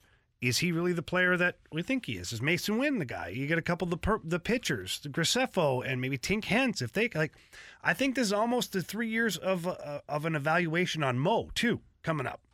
So not only is it an evaluation for Mo on certain players, I think the DeWitt family ownership. This is a period of evaluation for John Mozeliak. I also wonder too, Jamie, if John Mozeliak at the end of this says, "Eh, "You know what? I'll, I'll go on, do something else within baseball." I could see Maybe. him. Do, I could see him doing that. I don't mean like go and be the president of baseball operations for another team. I mean maybe he goes to the uh, MLB headquarters. He's been here. He's been here a while, quite a while. Yeah. Well, if the Cardinals continue to have success, though, why would you leave? Because maybe you want. I mean, Theo I mean, maybe you're tired of it. Everybody grows tired of certain things, and Sure. even if you love your job, at times you're tired of it. Theo Epstein left. No, I'm not just talking about the. Ba- Yeah, I'm not I think the he's Cubs. headed off to like bigger things, even. That's what I'm saying, though. I mean, Yeah. maybe, Maybe. maybe maybe Mo at the end of it also. Say, All right, let me see. Let me see the let me see the start of the Jordan Walker era era, and then maybe maybe I take off at some point. All right, we've asked for your mic drops, and you can leave one via the 101 ESPN app. Sam left us a mic drop. Uh, he's going to keep it real. Don't get me wrong. I love blaming Mo for all of the Cardinals' issues. But at the end of the day, he made the trade that brought in Goldie. He made the trade that brought in Arenado. And the reason we don't sign free agents has nothing to do with Mo and all to do with the DeWitts. So, love him or hate him, happy that he's re signed or not, really doesn't matter. Because if somebody else would have taken his place, we would have had the same team we have now. That's kind of my my thought on this. Sam eh, Sam echoed the same thoughts I've had. If you think that another president of baseball operations is going to come in and go, you know what, I'm going to do things completely different. Don't forget, it's under the same ownership. If you want to see change, like Jamie, for example, the Blues. Yeah. When Stillman took over as the uh, the, the main owner for the Blues, Yep. things changed. Yeah, they did. The culture changed. It was, it was massive transformation. That transformation didn't start with Craig Berube. it started with the ownership and Stillman saying, Doug Armstrong, I want you to consistently spend to the cap. Let's put a winner on the ice. They made a very conscious decision Exactly. to have enough money from ownership to hit the cap. if Doug Armstrong was told, hey, why don't you do a good job? I don't want you coming anywhere near to the cap, the, the, the, the ceiling of the cap. Doug Armstrong would have to oblige. Yeah, and then could you get in the playoffs every year at that point? Exactly. Hey, it's a good point, Anthony. The ownership group here in St. Louis, the you know the DeWitts, they're not saying, "Hey, I'm going to be profitable no matter what." So why don't you just do what Cincinnati's doing and basically give a metaphorical middle finger to the fan base? Yeah. You're not doing that. You're also not getting the sign off of, I want you to go out there, GM or president of baseball operations, and spend my money stupidly. Spend the Like, just- luxury tax. Let's just get stupid now. Yeah. Like you're seeing in other markets. That's just a reality. So bringing back Mo, to me, at least you have consistency within the organization and you have somebody that's got uh, the experience and somebody, and I'm going to push back on so, the, the thought process here that Mo is behind the times. It- It's not like the Cardinals have the same draft philosophy, which is what Mo really has has a say over. Free agent wise, again, you got to go a little higher up. Let's hear from Ryan next. Let this mic drop. Well, when you, when you look at a deal like the one I got, you have to look at it from an arbitrage of, of viewpoints. And sure, I traded away Zac Gallen and, and Sandy Alcantara, but when you look at those deals, you know, uh, we made a really good deal in that uh, we got Paul Goldschmidt, and sure, we didn't need to give up Zac Gallen, and and yeah, we only got Ozuna for like two years, but when you look at what Alcantara has done, we're just not sold. And, you know, we feel like we accomplished a lot with the guys that we got for those guys. And sure, we're not going to trade guys like, like Alex Reyes because that would be insane, right? But, um, you know, when you look at it, uh, I'm going to be able to net bring more of these deals to, to the fans. And quite frankly, that's what we're looking to do. And as long as we make the playoffs, we should be in a good spot. Okay. That I mean, outside of not dropping that net and, and a little being a little high, that was spot on. Oh, what do you mean high? I mean, the voice was a little a little I high. like, Other that's than that, judgmental. the con, the the cadence, Ryan, you were perfect. The cadence was spot on. spot on, and a lot of the words that that he used. Yeah, I'm gonna have and to the Google inflection. some of them. I mean, Ryan, well, well done. We haven't really heard that, like a, a, a really good John Mozeliak impression. That was outstanding. That was good. Nice job, Ryan. Well done. As long as we make the playoffs, we should be in a good spot. Okay. That that was okay. nice job, Ryan. All right, I'm sure we'll spend a lot of time talking tomorrow on the John Mozeliak contract extension, but we do have what you missed: criticisms and compliments next. We're right back to the Fast Lane Podcast, presented by Dobbs Tire and Auto Centers on 101 ESPN.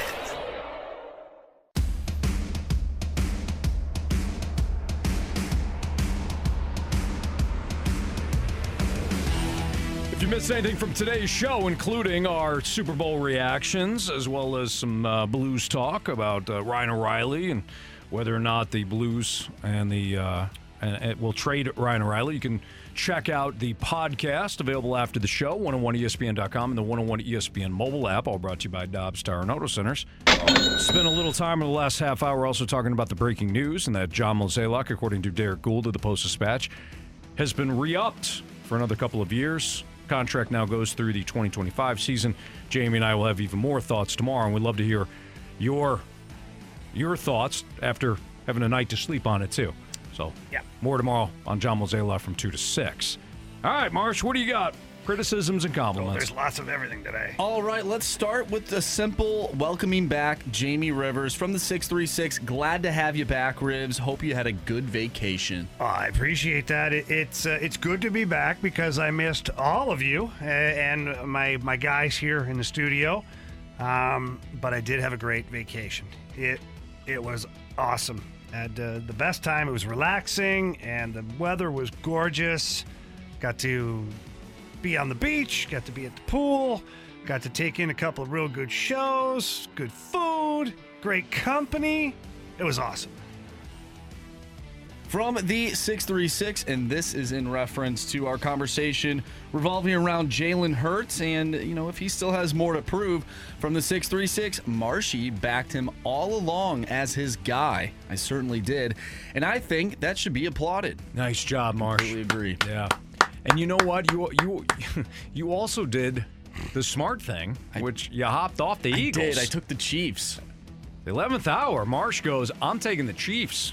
That was the right you play, were right. man. That was the right Mhm. play. Nice job. Funny thing about uh, this Chiefs Super Bowl victory and Jalen Hurts. Jalen Hurts, as I mentioned previously, he's my guy because he was my quarterback this year in my main fantasy football league that I won. I've won this league twice now. Both times I've won that the same year the Chiefs have won the Super Bowl. Both years. Hmm. Could be a coincidence. There you go. Could just be that you guys are are, are both great. We're in lockstep, Anthony. We're in lockstep. Uh, this is from Swan talking about the gauntlet, uh, in which I competed in. He said Marshy is a good starter for the gauntlet, but if you want to win the gauntlet, then you want to save him for the closer. He doesn't come up clutch enough. Whoa.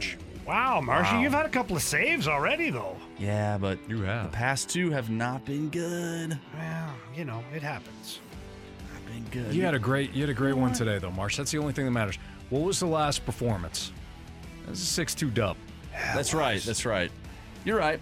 Uh, Swan also did include LOL, all love Marsh. So I did appreciate that uh, a little bit. So uh, from the 314, why do people make up their own conclusions instead of looking at a number of factors that actually make a difference? I found this to be funny, so I wrote it down.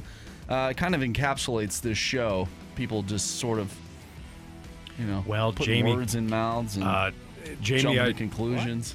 I, I said this I said this I think during our time in the turn at one point. I said I I am only responsible for what I say, not for what you hear. Correct. And we have adopted that as a show motto as well. Uh-huh. We're only responsible for what we say, not for what you hear. And sometimes our listeners uh, hear everything perfectly. Uh-huh. And other times, I don't know if they're listening to To us or to to the show. show.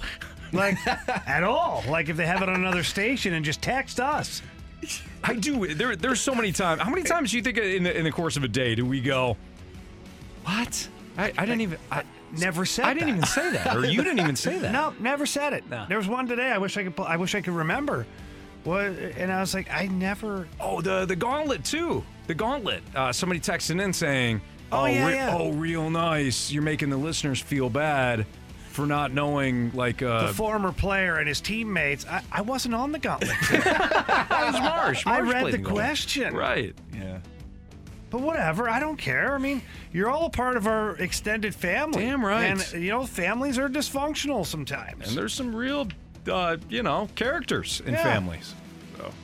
Well, speaking of the gauntlet from the 636, Marsh has the yips in the ninth inning.